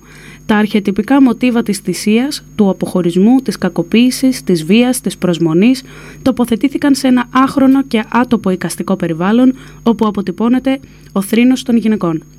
Ο Χρυσόστομος Τσαπραήλης κλήθηκε να διηγηθεί εκ νέου τις ιστορίες αυτές, έχοντας όμως πλέον ως αφετηρία τα χαρακτικά και όχι τα δημοτικά τραγούδια. Δημιούργησε έτσι μία νέα αφήγηση του πόνου των γυναικών που υπήρξαν, υπάρχουν και θα υπάρχουν. Ενδιαφέρον και αυτό. Είναι ένα βιβλίο το οποίο το Ναι. τελειώνεις και μετά γυρνάς πάλι στο, στην πρώτη σελίδα και το ξαναδιαβάζεις κατευθείαν. Κατάλαβα. Είναι ένα βιβλίο το οποίο είναι, θέλεις να το ξαναδιαβάσεις όχι μόνο για να πάρεις όλα τα νοήματα που έχει να σου πει, αλλά και επειδή είναι τόσο όμορφο. Είναι πάρα πολύ ωραίο βιβλίο, πραγματικά. Καταρχάς, εγώ να πω ότι επειδή τώρα το βλέπω μπροστά μου που το έχει εδώ η Φέδρα, είναι και πολύ ωραίο αισθητικά. Ναι, αυτό που είναι από τις βλέπω. εκδόσεις αντίποδες. Ναι, εκδόσεις αντίποδες. Οι, οι αντίποδες έχουν απίστευτη αισθητική. Το έχω πει και το έχω ξαναπεί. Τους λατρεύω τους αντίποδες. Ωραίο χαρτί, ωραία εκτύπωση. Είναι πάρα πολύ ωραία. η Ωραία αισθητική τυπογραφία τους. που λέμε μέσα. Είναι πολύ ναι, ωραία. Ναι, πολύ πάρα, ωραία. πάρα πολύ ωραία. Και όντως τα χαρακτικά, οι ξυλογραφίε αυτές που λες είναι πραγματικά εξαιρετικές. Εξαιρετικές. Είπα στη Φέδρα πριν off-air ότι μου θυμίζουν Φώτη Κόντογλου. Ε, Ναι. Αν κάποιοι ξέρετε ή αν δεν ξέρετε, μπορείτε να γκουγκλάρετε να δείτε τι ακριβώς έκανε ο Φώτης Κόντογλου στο κομμάτι αυτό και θα καταλάβετε τι ύφος είναι. Είναι πάρα πολύ ωραίο, πραγματικά. Πάρα πολύ ωραίο. Μμ, πανέμορφο. Λοιπόν, και τώρα, πάνω που αρχίσαμε έτσι τα ωραία και τα γλυκερά και τα τέτοια, θα βάλουμε το κόκκινο χ πάνω δεξιά Έτσι. στην οθόνη, όπως είπαμε. Μμμ. Σας έχουμε. Εντάξει, ξε- έκανα και σήμερα μια περίεργη έναρξη. Δεν ξέρω αν άκουσα στην αρχή της εκπομπής. Δυστυχώς όχι. δεν την άκουσα. Λοιπόν, ξεκινήσαμε με ένα λίγο έτσι πιο μαύρο τραγούδι, έτσι λίγο πιο μ, σκοτεινό κομμάτι στην αρχή. Θα συνεχίσουμε με κάτι αντίστοιχο τώρα. Ε, εντάξει, δεν το λες και μαύρο. Σατυρικό είναι, χιουμοριστικό. Γιατί μου έφερες αυτό το κομμάτι να παίξω σήμερα; Για πες Ε, τον κόσμο. Να σου πω κάτι. Ναι, για πες. Αυτό είναι το αγαπημένο μου χριστουγεννιάτικο τραγούδι, γιατί είναι αντιχριστουγεννιάτικο. Ωραία. Έχει πλάκα. Έχει πλάκα, σίγουρα. Εγώ το σίγουρα. άκουσα από την ε, εκτέλεση των Monty Pythons που τους αγαπώ, τους λατρεύω, είναι υπέροχοι. Και αυτό το τραγούδι είναι και αστείο. Δηλαδή δεν ακούσεις τους στίχους. Είναι Θα τους σαν ακούσετε, να, θα τους ακούσετε. να παίρνεις την ιδέα των Χριστουγέννων και κυρίως του Άγιου Βασίλη και να το αποδομείς τελείως, να το κάνεις τελείως ομό ως ενήλικας πια. Και να συνειδητοποιείς σε, σε ένα ακραίο επίπεδο το πόσο σε πολλά εισαγωγικά μέσα χαζή είναι η έννοια του Άγιου Βασίλη να μπαίνεις στα Λοιπόν, σπίτια. εγώ γελάω τώρα, όσο σας μιλάει η Φέδρα, εγώ γελάω γιατί θυμάμαι που χτες το άκουγα στο σπίτι μόνος μου που ετοίμαζα τα, τα αρχεία για την εκπομπή. Και πραγματικά μου έρχονταν στο μυαλό του, έκανα εικόνα στο Ναι. εργοστάσιο ας πούμε, των, των δώρων που. Στη, στη, πώς το λένε, στη μονάδα, στη γραμμή παραγωγής των δώρων του Άι Ναι. Βασίλη, να βλέπω τα. Πώς τα λένε Τα αυτά; εξωτικά. Τα εξωτικά, Να μπράβο. κάνουν ανταρσία. Να κάνουν ανταρσία. Ακριβώς, ακριβώς. Ακριβώς. δηλαδή να λένε άσυχτό και άι Αυτό, εκείνο ναι. και άι το άλλο. Και Παρετούμε, Και ξέρω. παρετούμε και ho ho fucking ho. Δικό σας.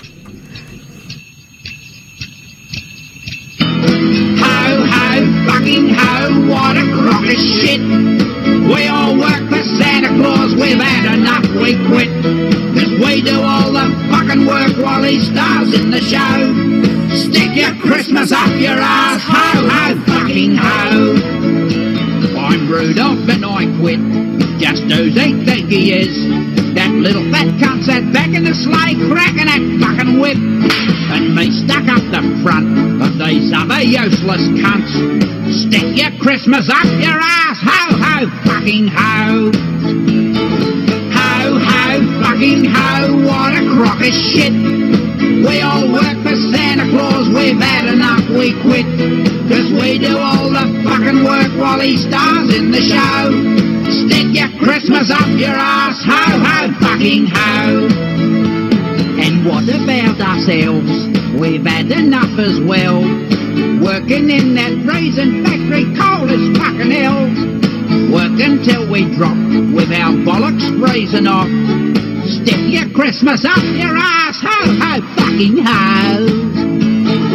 Ho ho fucking ho, what a crock of shit. We all work for Santa Claus, we've had enough, we quit. Cause we do all the fucking work while he stars in the show. Stick your Christmas up your ass, ho ho fucking ho. I'm Santa Claus's wife, I know what he's really like.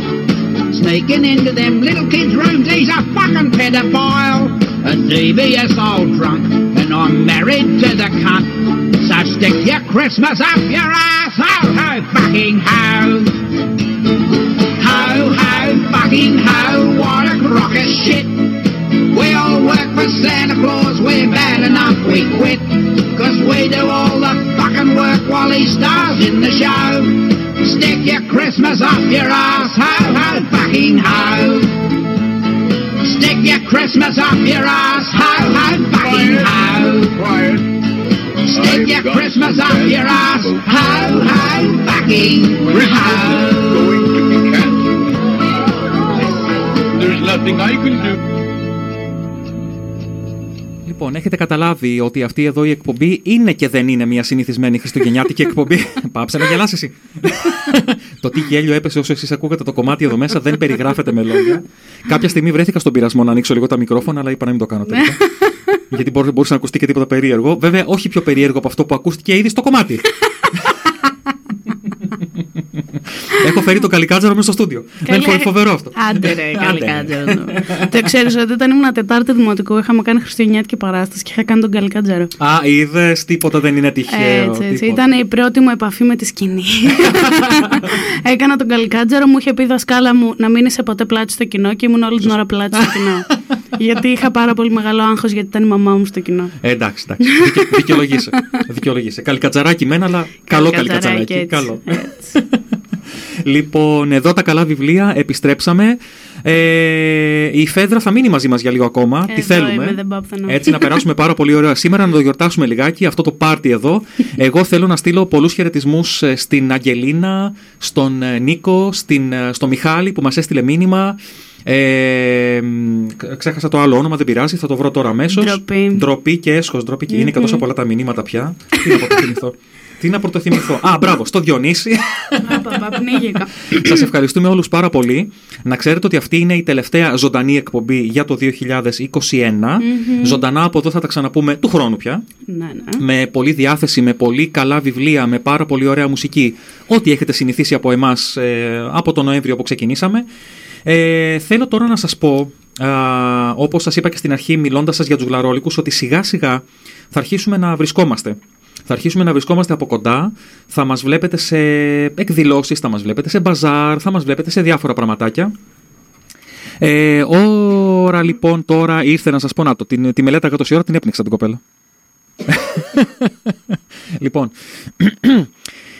θα μας βρείτε λοιπόν αυτές τις μέρες, ε, εάν θέλετε να έρθετε να τα πούμε, να πούμε ένα γεια, να δώσουμε τα χέρια, να γνωρίσετε τα βιβλία των γλαρόλικων πέρα από το γλαρόλικη.net που είναι στο σελίδα μας που μπαίνετε από εκεί, μαθαίνετε, βλέπετε, διαβάζετε, αγοράζετε και όλα αυτά. Σήμερα, αύριο και στις 19 του μήνα, τα βιβλία των, εκδόσεις, των εκδόσεων Γλαρόλικη θα τα βρείτε και στο τριήμερο παζάρι βιβλίων που γίνεται στην πλατεία Εξαρχείων. Αύριο στις 18 του μήνα θα βρείτε τα βιβλία των εκδόσεων Γλαρόλικης στο Χριστουγεννιάτικο παζάρι της γειτονιάς στα Άνω Πετράλωνα. Και στις 19 Δωδεκάτου Τι μου λες; Ε, το μπαζάρ στην πλατεία εξ αρχείων ε, νομίζω ακυρώθηκε λόγω καιρού. Α, δεν το ξέρα. Ναι, ναι, μου το είπε ο Χρήστος εχθές ο Κουλαξίζη. Α, δεν το ξέρα καθόλου αυτό. Και Ζητώ συγγνώμη. νομίζω, νομίζω θα είναι 21, 22, 23, κάπου εκεί. Κάπου εκεί- μεταφερθεί, λοιπόν, Στο έτσι. 20 κάτι θα είναι, ναι. Ε, θα μεταφερθεί εκεί. Μου είπε ο Χρήστο την ημερομηνία, αλλά δεν τη θυμάμαι. Δεν πειράζει, δεν πειράζει. Μπορεί να μας τη Αλλά- στείλει τώρα, αν είναι να την πούμε. Άμα Στη- είναι, να στείλει, ναι, να στη στείλει. να μας τη στείλει ο Χρήστος να, τη, να την πούμε. Πες τα υπόλοιπα. Ωραία, άρα λοιπόν κρατάμε το Χριστουγεννιάτικο παζάρι της γειτονιάς στα Άνω Πετράλωνα που είναι αύριο 18 α, Δεκεμβρίου και στις 19 Δεκεμβρίου μπορείτε να βρείτε και τα βιβλία φυσικά αλλά και αρκετούς από εμάς εκεί να γυρνοβολάμε στο περίφημο Χριστουγεννιάτικο παζάρ του Ιωκάστης Art που είναι στον Κολονό. Ε, ελάτε να μας γνωρίσετε, ελάτε να τα πούμε για το Χριστουγεννιάτικο παζάρι στην πλατεία Εξαρχείων. Θα σας ενημερώσουμε μόλις έχουμε τις νέες ημερομηνίες, αλλά γι' αυτό το λόγο σας λέω ότι πρέπει να μας βρείτε και στο Facebook, στο Εδώ τα καλά βιβλία, που το γράφετε με ελληνικά, με τόνους και από εκεί μπορείτε και μήνυμα να μας στείλετε και να παρακολουθείτε τις ε, δημοσιεύσεις, τι ανεβάζουμε, πού μας βρίσκετε, πού μας ακούτε και όλα αυτά τα πραγματάκια. Λοιπόν, εδώ τα καλά βιβλία, το Χριστουγεννιάτικο show της εκπομπής. τι ωραία που το Κάπου είπα. εδώ να πω ότι δε- Α. δεν έχουμε πιει κάτι, ας πούμε. Απλά έχουμε όρεξη. Το πιστεύουν κάποιοι αυτό. η αλήθεια Όχι, είναι. όντως. Τύπου ε, ο Δημήτρης πίνει καφέ και εγώ πίνω αναψυκτικό. Δεν. Απλά έχουμε όρεξη, ξέρω Εγώ, κλα- κλασικά, εγώ με τον καφέ μου και τρεις ώρα τη νύχτα να με βρει κάποιος με ένα καφέ στο χέρι θα Ο είμαι. Χριστός και η μάνα του, πώς κοιμάσαι; Όπου και να με κόψεις, κοιμάμαι κανονικά. Κανονικά. Οκ, psychopath. Εντελώς, εντελώς, εντελώς. να με κόψει κάποιος θα βρει καφέ, όχι αίμα, πραγματικά. Επίσης στις 19, μεθαύριο δηλαδή την Κυριακή, θα είμαι στο μπαζάρ στα... στο Iokasti's Art. Θα είμαι εκεί από το πρωί. Δεν ξέρω αν θα κάτσω μέχρι το βράδυ, αλλά το πρωί θα είμαι σίγουρα εκεί και θα βοηθάω μέχρι το απόγευμα. Θα είναι και ο Γιάννης, ο σύντροφός μου, ο οποίος θα είναι ο φωτογράφος της εκδήλωσης εκείνη την ημέρα. Τέλεια. Οπότε γενικά ελάτε. Άρα εκεί εκτός από τη Φέδρα θα βρείτε και την Νίκη Άντριους, όπως καταλαβαίνετε. η Α, οποία. Ε, καλέ, βέβαια. ναι. Για, να... για να γνωρίσετε και το υπέροχο βιβλιαράκι που έχει βγάλει, την πρώτη της ποιητική συλλογή και να σας την υπογράψει και η ίδια. Καλέ. Σταμάτα. Κοκκινίζει. Δεν φαίνεται, είναι ραδιόφωνο. δεν Συνέχισε, πειράζει, εντάξει, συνέχισε. Δεν φαίνεται. Κοκκίνησε ελεύθερα. Συνέχισε, καλέ, συνέχισε. Λοιπόν, για- θα σας βάλω τώρα ένα τραγουδάκι έτσι λίγο. Μπας και ηρεμήσουμε εδώ μέσα. το οποίο είναι ένα κανονικό χριστιανιάτικο τραγούδι. Ο Χρήστος έστειλε τις ημερομηνίες 21, 22 και 23 του μήνα στην πλατεία εξ αρχείων μεταφέρεται το μπαζάρ. Τέλεια. 21 λοιπόν, 22 και 23 σε ένα τριήμερο μπαζάρ βιβλίων στην πλατεία Εξαρχείων. Από το βιβλιοτέκ. Από το βιβλιοτέκ, σωστά. Εξαιρετικό, εξαιρετική ευκαιρία να τα πούμε λοιπόν από κοντά και εκεί, σε, με καλύτερες καιρικές συνθήκες, ελπίζω. έτσι. Ελπίζουμε, ναι. Το ελπίζουμε όλοι. Κρύο να κάνει, να μην βρέχει. Κρύο να κάνει χειμώνα, είναι να μην βρέχει μόνο. Ναι. αυτό. Για να, γιατί και τα βιβλία έχουν ένα θέμα. Άντε καλέ. Ναι. λοιπόν, συνεχίζουμε το πρόγραμμά μας με Nat King Cole, παρακαλώ πολύ. Christmas Song πίσω στο 1961.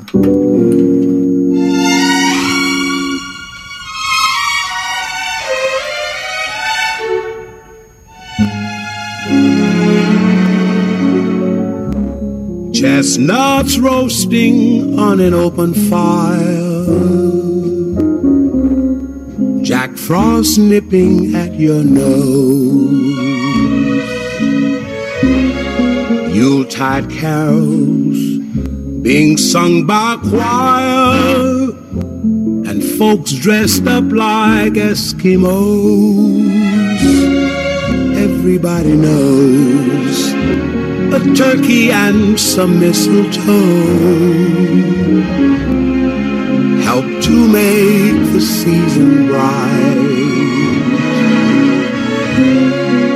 Tiny tots with their eyes all aglow will find it hard to sleep tonight.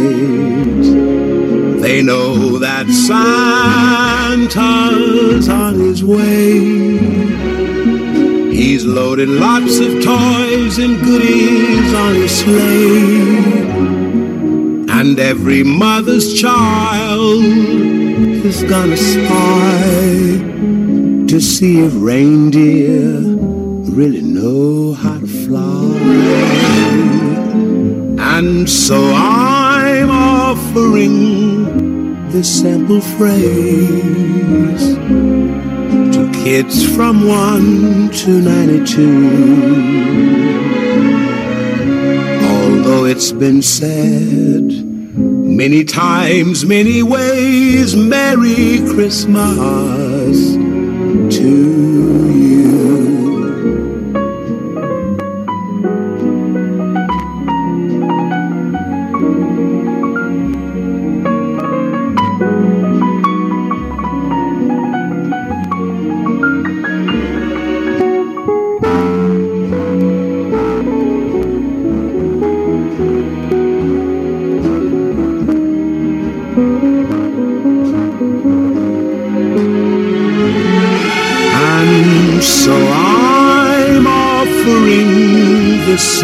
Phrase to kids from 1 to 92. Although it's been said many times, many ways, Merry Christmas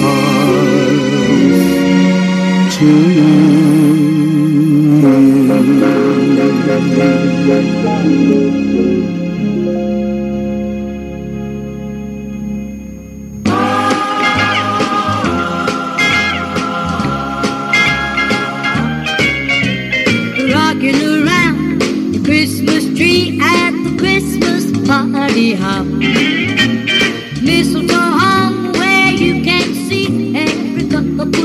Mr. Star.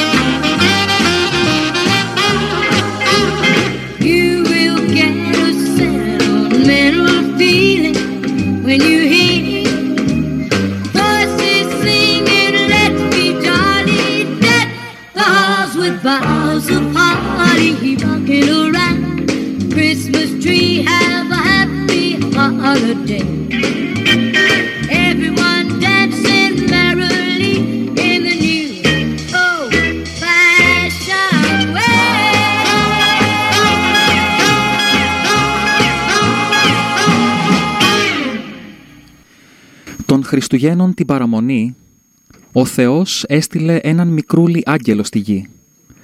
«Σε ένα ελατοδάσος σαν βρεθείς», είπε χαμογελώντας, «κόψε ένα έλατο και στο πιο μικρό, γλυκό μικρό παιδί πάνω στη γη, στο πιο ευαίσθητο και τρυφερό να το χαρίσεις, από μένα ενθύμιο». Στεναχωρήθηκε ο μικρούλης άγγελος. «Σε ποιο να το δώσω, πώς θα καταλάβω ποιο από τα παιδάκια έχει την ευλογία του Θεού». «Μόνος σου θα το καταλάβεις», απάντησε ο Θεός. Και έφυγε ο ουράνιος επισκέπτης. Το φεγγάρι έφεγε από ψηλά. Ο δρόμος ήταν φωτεινός. Σε πολιτεία τεράστια οδηγούσε. Παντού ακούγονταν λόγια γιορταστικά. Παντού περιμένει η ευτυχία τα παιδάκια. Ρίχνοντας στον ώμο τον μικρό, το μικρό έλατο, βαδίζει ο άγγελος με χαρά. Κοιτάξτε μόνοι σας τα παράθυρα. Μεγάλη γίνεται γιορτή. Τα έλατα φωτίζονται με λαμπιόνια, όπως γίνεται πάντα τα Χριστούγεννα. Από σπίτι σε σπίτι βιαστικά ο άγγελος άρχισε να περνά για να βρει εκείνο το παιδί που πρέπει το έλατο του Θεού να χαρίσει. Όμορφα κι υπάκουα πολλά είδε παιδάκια. Του Θεού το έλατος αν έβλεπαν ξεχνούσανε τα πάντα και έτρεχαν προς αυτό. Το ένα λέει «Αξίζω το έλατο αυτό». Ένα άλλο του φωνάζει «Μη συγκρίνεσαι με μένα, είμαι καλύτερος από σένα». «Όχι, εγώ είμαι καλύτερη από όλους, δικό μου είναι το έλατο αυτό». Ο άγγελος ήρεμα ακούει, κοιτώντας τους με θλίψη. Όλοι εναντίον όλων. Καθένας πένευε μόνο τον εαυτό του. Τον ανταγωνιστή κοιτάζοντας με τρόμο ή με μίσος φοβερό. Βγήκε ο άγγελος στο δρόμο τρομαγμένος. «Θεέ μου, δίδαξέ με πώς το δώρο το ανεκτήμητο το δικό σου να χαρίσω». Ο άγγελος στο δρόμο συναντάει έναν μικρούλι. Στέκεται τούτος και κοιτάει το έλατο του Θεού και φλέγεται από ενθουσιασμό το βλέμμα του. «Έλατο, ελατάκι», είπε χτυπώντας παλαμάκια, τι κρίμα που δεν είμαι άξιος το έλα του αυτό να πάρω, μα ούτε και αυτό για μένα είναι. Να το πάσω όμως στην αδελφούλα μου, που στο κρεβάτι άρρωστη είναι. Δώστη χαρά μεγάλη, αξίζει το έλα του αυτό, άδικα να μην κλαίει. Ψιθύρισε στον Άγγελο το αγοράκι και ο Άγγελος, χαμογελώντας καθαρά, το έλατο του δίνει. Θαύμα μεγάλο έγινε. Αστέρια άρχισαν από τον ουρανό να πέφτουν λάμποντας σμαραγδένια, στο έλα του κάθισαν τα κλαδιά Φέγγει το, έλα, το έλατο, λαμποκοπά. Ουράνιο φέρνει σημάδι. Τρέμει από ενθουσιασμό ο έκπληκτος πιτσιρικάς. και αγάπη έλαβε τόση ο Άγγελος. Συγκινημένος δακρίζει στο Θεό κλαδάκι όμορφο, σαν δώρο ανεκτήμητο πήγε. Το θείο δώρο του Φιοντόρ Στογεύσκη.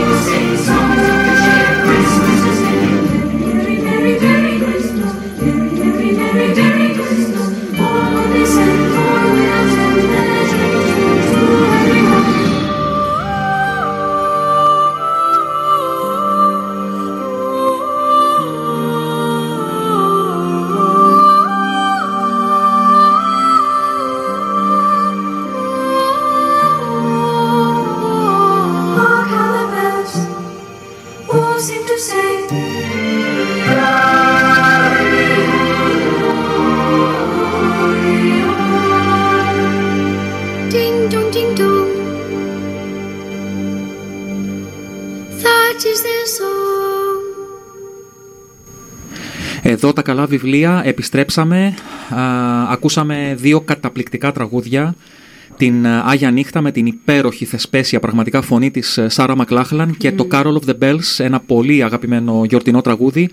Το οποίο έχει παίξει και στο Harry Potter. Έχει παίξει και στο Harry Potter, βεβαίως. ε, από την ε, παιδική χορωδία Libera. Λοιπόν, εδώ τα καλά βιβλία. Η χριστουγεννιάτικη εκπομπή μας, το χριστουγεννιάτικο show, όπως το λέω από την Ναι. αρχή, λύσαξα. Ε, πηγαίνει σιγά σιγά προς το τέλος. Εγώ θέλω να ευχαριστήσω πάρα πολύ τη Φέδρα, Καλή χαρά μου. που ήταν και καλέ χαρά μου. που ήταν και σήμερα εδώ με, την, με τις υπέροχες προτάσεις της, με, την, ε, με το κέφι της, με τον μπρίο της, με όλα αυτά τέλος πάντων, με την, με την ωραία γούνα που δεν μπορείτε να τη δείτε γιατί είναι ραδιοφωνικό. Αλλά εάν μπείτε στη σελίδα εδώ τα καλά βιβλία, ακολουθήσετε και τα λοιπά, θα δείτε φωτογραφίες. Θα δείτε φωτογραφίες σίγουρα, δεν έχω βγάλει πολλές. οπότε έχετε ένα καλό λόγο να μην το κάνετε. Όχι, ήθελα να. Δεν τρέπεσαι να τα λες αυτά. Πιστεύεις ότι μετά από αυτή την εκπομπή θα έχω πολλούς λόγους να ντρέπομαι; Μα δεν νομίζω. λοιπόν, σε ευχαριστώ πάρα πάρα πολύ που ήσουν και σήμερα εδώ. Και εγώ ευχαριστώ. Να σου ευχηθώ καλές γιορτές, καλά Χριστούγεννα πραγματικά, να περάσεις όσο πιο όμορφα γίνεται, με αγαπημένους ανθρώπους πάντα. Το ευχαριστώ πολύ επίσης. και θα τα πούμε του χρόνου φυσικά, έτσι. ναι. Επίσης, να πω μία ευχή την οποία, η οποία είναι από το τραγούδι που δεν έπαιξε, που Όχι, είναι το Παναγία. Feliz Navidad. Α, εντάξει. Prospero año y felicidad. Πώς το, πώς το πες, πώς, Feliz τραγουδι, Nav- τραγουδι, τραγουδιστά παρακαλώ. Τραγουδιστά. Feliz Navidad. Τα, τα, τα, τα, Feliz Navidad. Τα, τα, τα, τα, Feliz Navidad. Prospero año y felicidad. Έτσι. Από τα αγαπημένα μου χριστουγεννιάτικα τραγούδια που δεν έπαιξε. αλλά δεν έπαιξα. Τι να πειράζει. πρωτοπαίξω; Έχω φέρει αρκετά τραγούδια που δεν θα προλάβω να τα παίξω. Τι να κάνω; Δεν πειράζει. Θα τα παίξουμε στην επόμενη εκπομπή, ε, γιατί έτσι ξέρω. εγώ. Γιατί έτσι. Ναι, είναι γιατί, ωραία μια χαρά. τραγούδια. Ποιος μας απαγορεύει να παίζουμε Γιατί να μην χριστουγεννιάτικα τα τραγούδια όλο το χρόνο; Τι είναι- Ακριβώς. Τι είναι αυτό το πράγμα, δεν κατάλαβα. Λοιπόν, Ναι, ε, με την ίδια λογική που δεν καταλαβαίνω γιατί δεν μπορούμε να τρώμε μελομακάρονα και κουραμπιέδες όλο το χρόνο. Ποιος σου είπε δεν τρώμε Είναι όλο το ό,τι χρόνο; καλύτερο. Αυτό είναι τους άλλους ανθρώπους. Είναι ό,τι καλύτερο. Ειδικά τα μελομακάρονα. Πω, πεθαίνω και μελομακάρονα. Τέλος Λοιπόν, πάντων. Πέτρα, σε ευχαριστώ πάρα πολύ και, εγώ σε πάλι. Να ευχαριστώ σε καλά. Πάρα πολύ. Και εμείς τώρα θα συνεχίσουμε με το δεύτερο μέρος της πολιτείας που δεν είχε Χριστούγεννα, το βιβλίο, το υπέροχο χριστουγεννιάτικο βιβλίο Παύλα Παραμύθι, Παύλα ό,τι θέλετε της Ευρυδίκης Αμανατίδου, που θα το βρείτε στην ανοιχτή βιβλιοθήκη openbook.gr. Εδώ το ακούτε σε audiobook. Αυτό είναι το δεύτερο μέρος. Όπως κάθε χρόνο, ο άρχοντας της πολιτείας οργάνωνε μια γιορτή, έτσι, για να θυμίσεις σε όλους πόσο καλός ήταν και πόσο νοιαζόταν τους ανθρώπους του. Τους μοίραζε και κάτι ψευτοδώρα, ότι έμενε απούλητο και αράχνιαζε στα καταστήματα. Και μετά τους έστελνε στο σπίτι τους, ανανεώνοντας τις υποσχέσεις του για ευημερία. Έτσι και φέτος λοιπόν, πλήθος ξυλιασμένων από το κρύο, κουκουλιάζουν τις παλάμες με την ανάσα και χοροπηδάνε. Πότε στο ένα και πότε στο άλλο πόδι πάνω στο χιόνι να ζεσταθούν, περιμένοντας τον άρχοντα και τον λόγο που θα πει. Ίδιο με κάθε άλλου χρόνου. Και εκεί, μέσα στον γκρίζο του πρωινού, σαν να ξεπροβάλλει ήλιος ξαφνικά, ένα τσούρμο πιτσιρίκια φτάνει στην πλατεία. Άλλα με αυτοσχέδια έλκυθρα και άλλα με πατίνια. Φοράνε όλα κόκκινους σκούφους και είναι τυλιγμένα με κατακόκκινα μακριά κασκόλ. Τι κάνετε εδώ πέρα, δεν επιτρέπεται σε παιδιά να βρίσκονται εδώ, φωνάζει έντρομος ο παρουσιαστής της γιορτής από το μικρόφωνο. Ο κόσμος κοιτάζει αδιάφορα στην αρχή, σαν να μην τον αφορά η φασαρία. Είμαστε οι τρομοκράτες των Χριστουγέννων. Γι' αυτό κάνε στην άκρη και λίγα λόγια, λέει με θάρρος ο Μανώλης, που είναι και ο μεγαλύτερος από όλους. Κάνει μια κίνηση με το χέρι και ευθύς δεκάδες τρίγωνα βγαίνουν από τσέπες και τσαντάκια. Δεκάδες ζευγάρια παιδικά χέρια τυπάνε τα τρίγωνα που γεμίζουν με τον ήχο τους στην πλατεία. Τα μάτια του κόσμου δεν είναι πια αδιάφορα. Στα βλέμματα των περισσότερων ζωντανεύει η ανάμνηση. Άλλοι πάλι χαίρονται χωρίς να καταλαβαίνουν πώς άλλαξε η διάθεσή τους. Βγείτε όλοι στους δρόμους και γιορτάστε. Φιληθείτε και τραγουδίστε. Αγκαλιαστείτε και χαμογελάστε ο ένας τον άλλον. Ευχηθείτε. Αλλά πρώτα τραγουδίστε μαζί μας. Να ξυπνήσουμε όλοι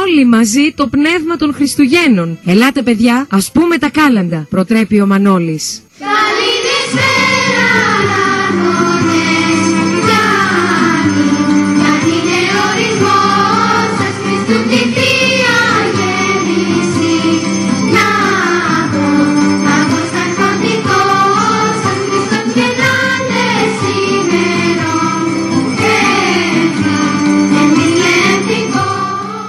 Και ο κόσμος στην πλατεία τραγουδάει μαζί και όλοι θυμούνται στιχάκια που έφεραν κάποτε από άλλες πατρίδες.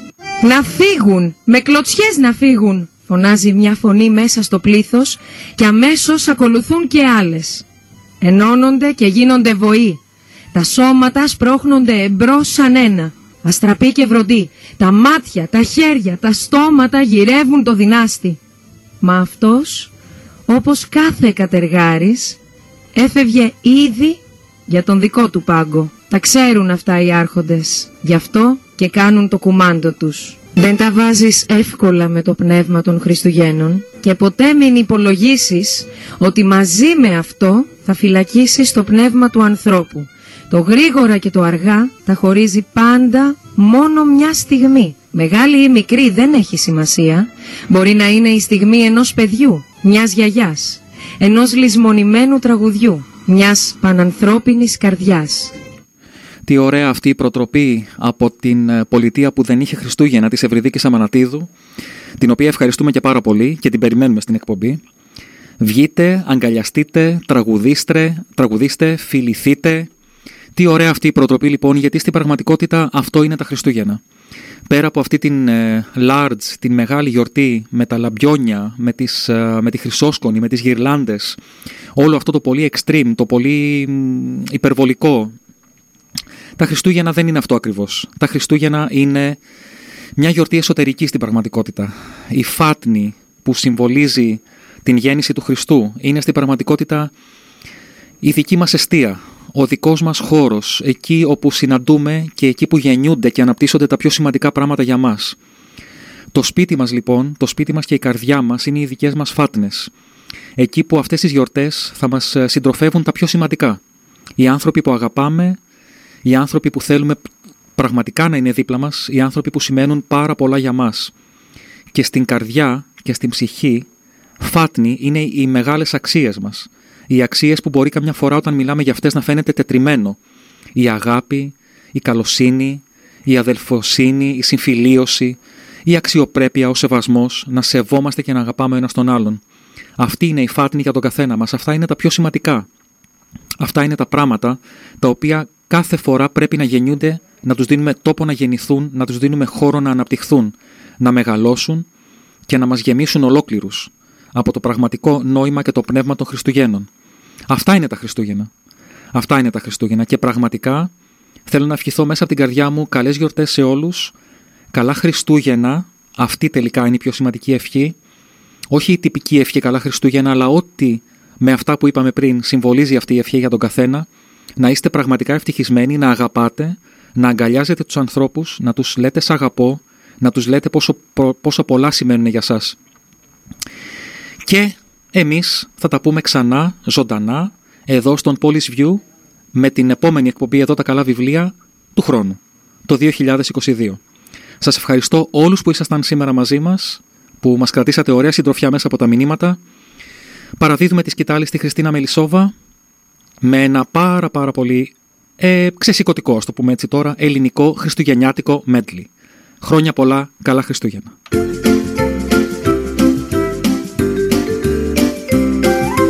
Ρούντολφ το ελαφάκι με καρδούλα ταπεινή Σαν πέφτει το βραδάκι έχει μύτη φωτεινή.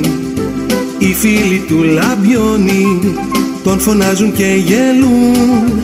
Τη μύτη του στο χιόνι κρύβει όταν του μιλούν Όμως μια πρωτοχρονιά είπε ο Άι Βασίλης. Ρούντολφ είσαι εσύ σοφός, έχεις μέσα σου το φως. Τα ελάφια στο κοπάδι χαμηλώσανε τα αυτιά. Τώρα πάλι σαν χάδι είναι όλον η μάτια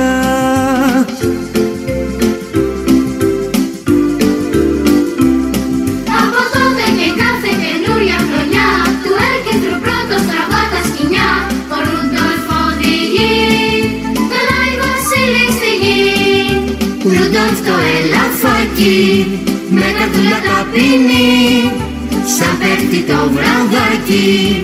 Έχει μύτη φωτεινή Οι φίλοι του λαμπιώνει τον φωνάζουν και γελούν Τη μύτη τους στο χιόνι κρύβει όταν του μιλούν. Όμως μια πρωτοχρονιά είπε ο Άι Βασίλης Ρούντολφ είσαι εσύ σοφός, έχεις μέσα σου το φως. Τα ελάφια στο κοπάδι χαμηλώσανε τα αυτιά Τώρα πάλι σαν χάδι είναι όλα η μάτια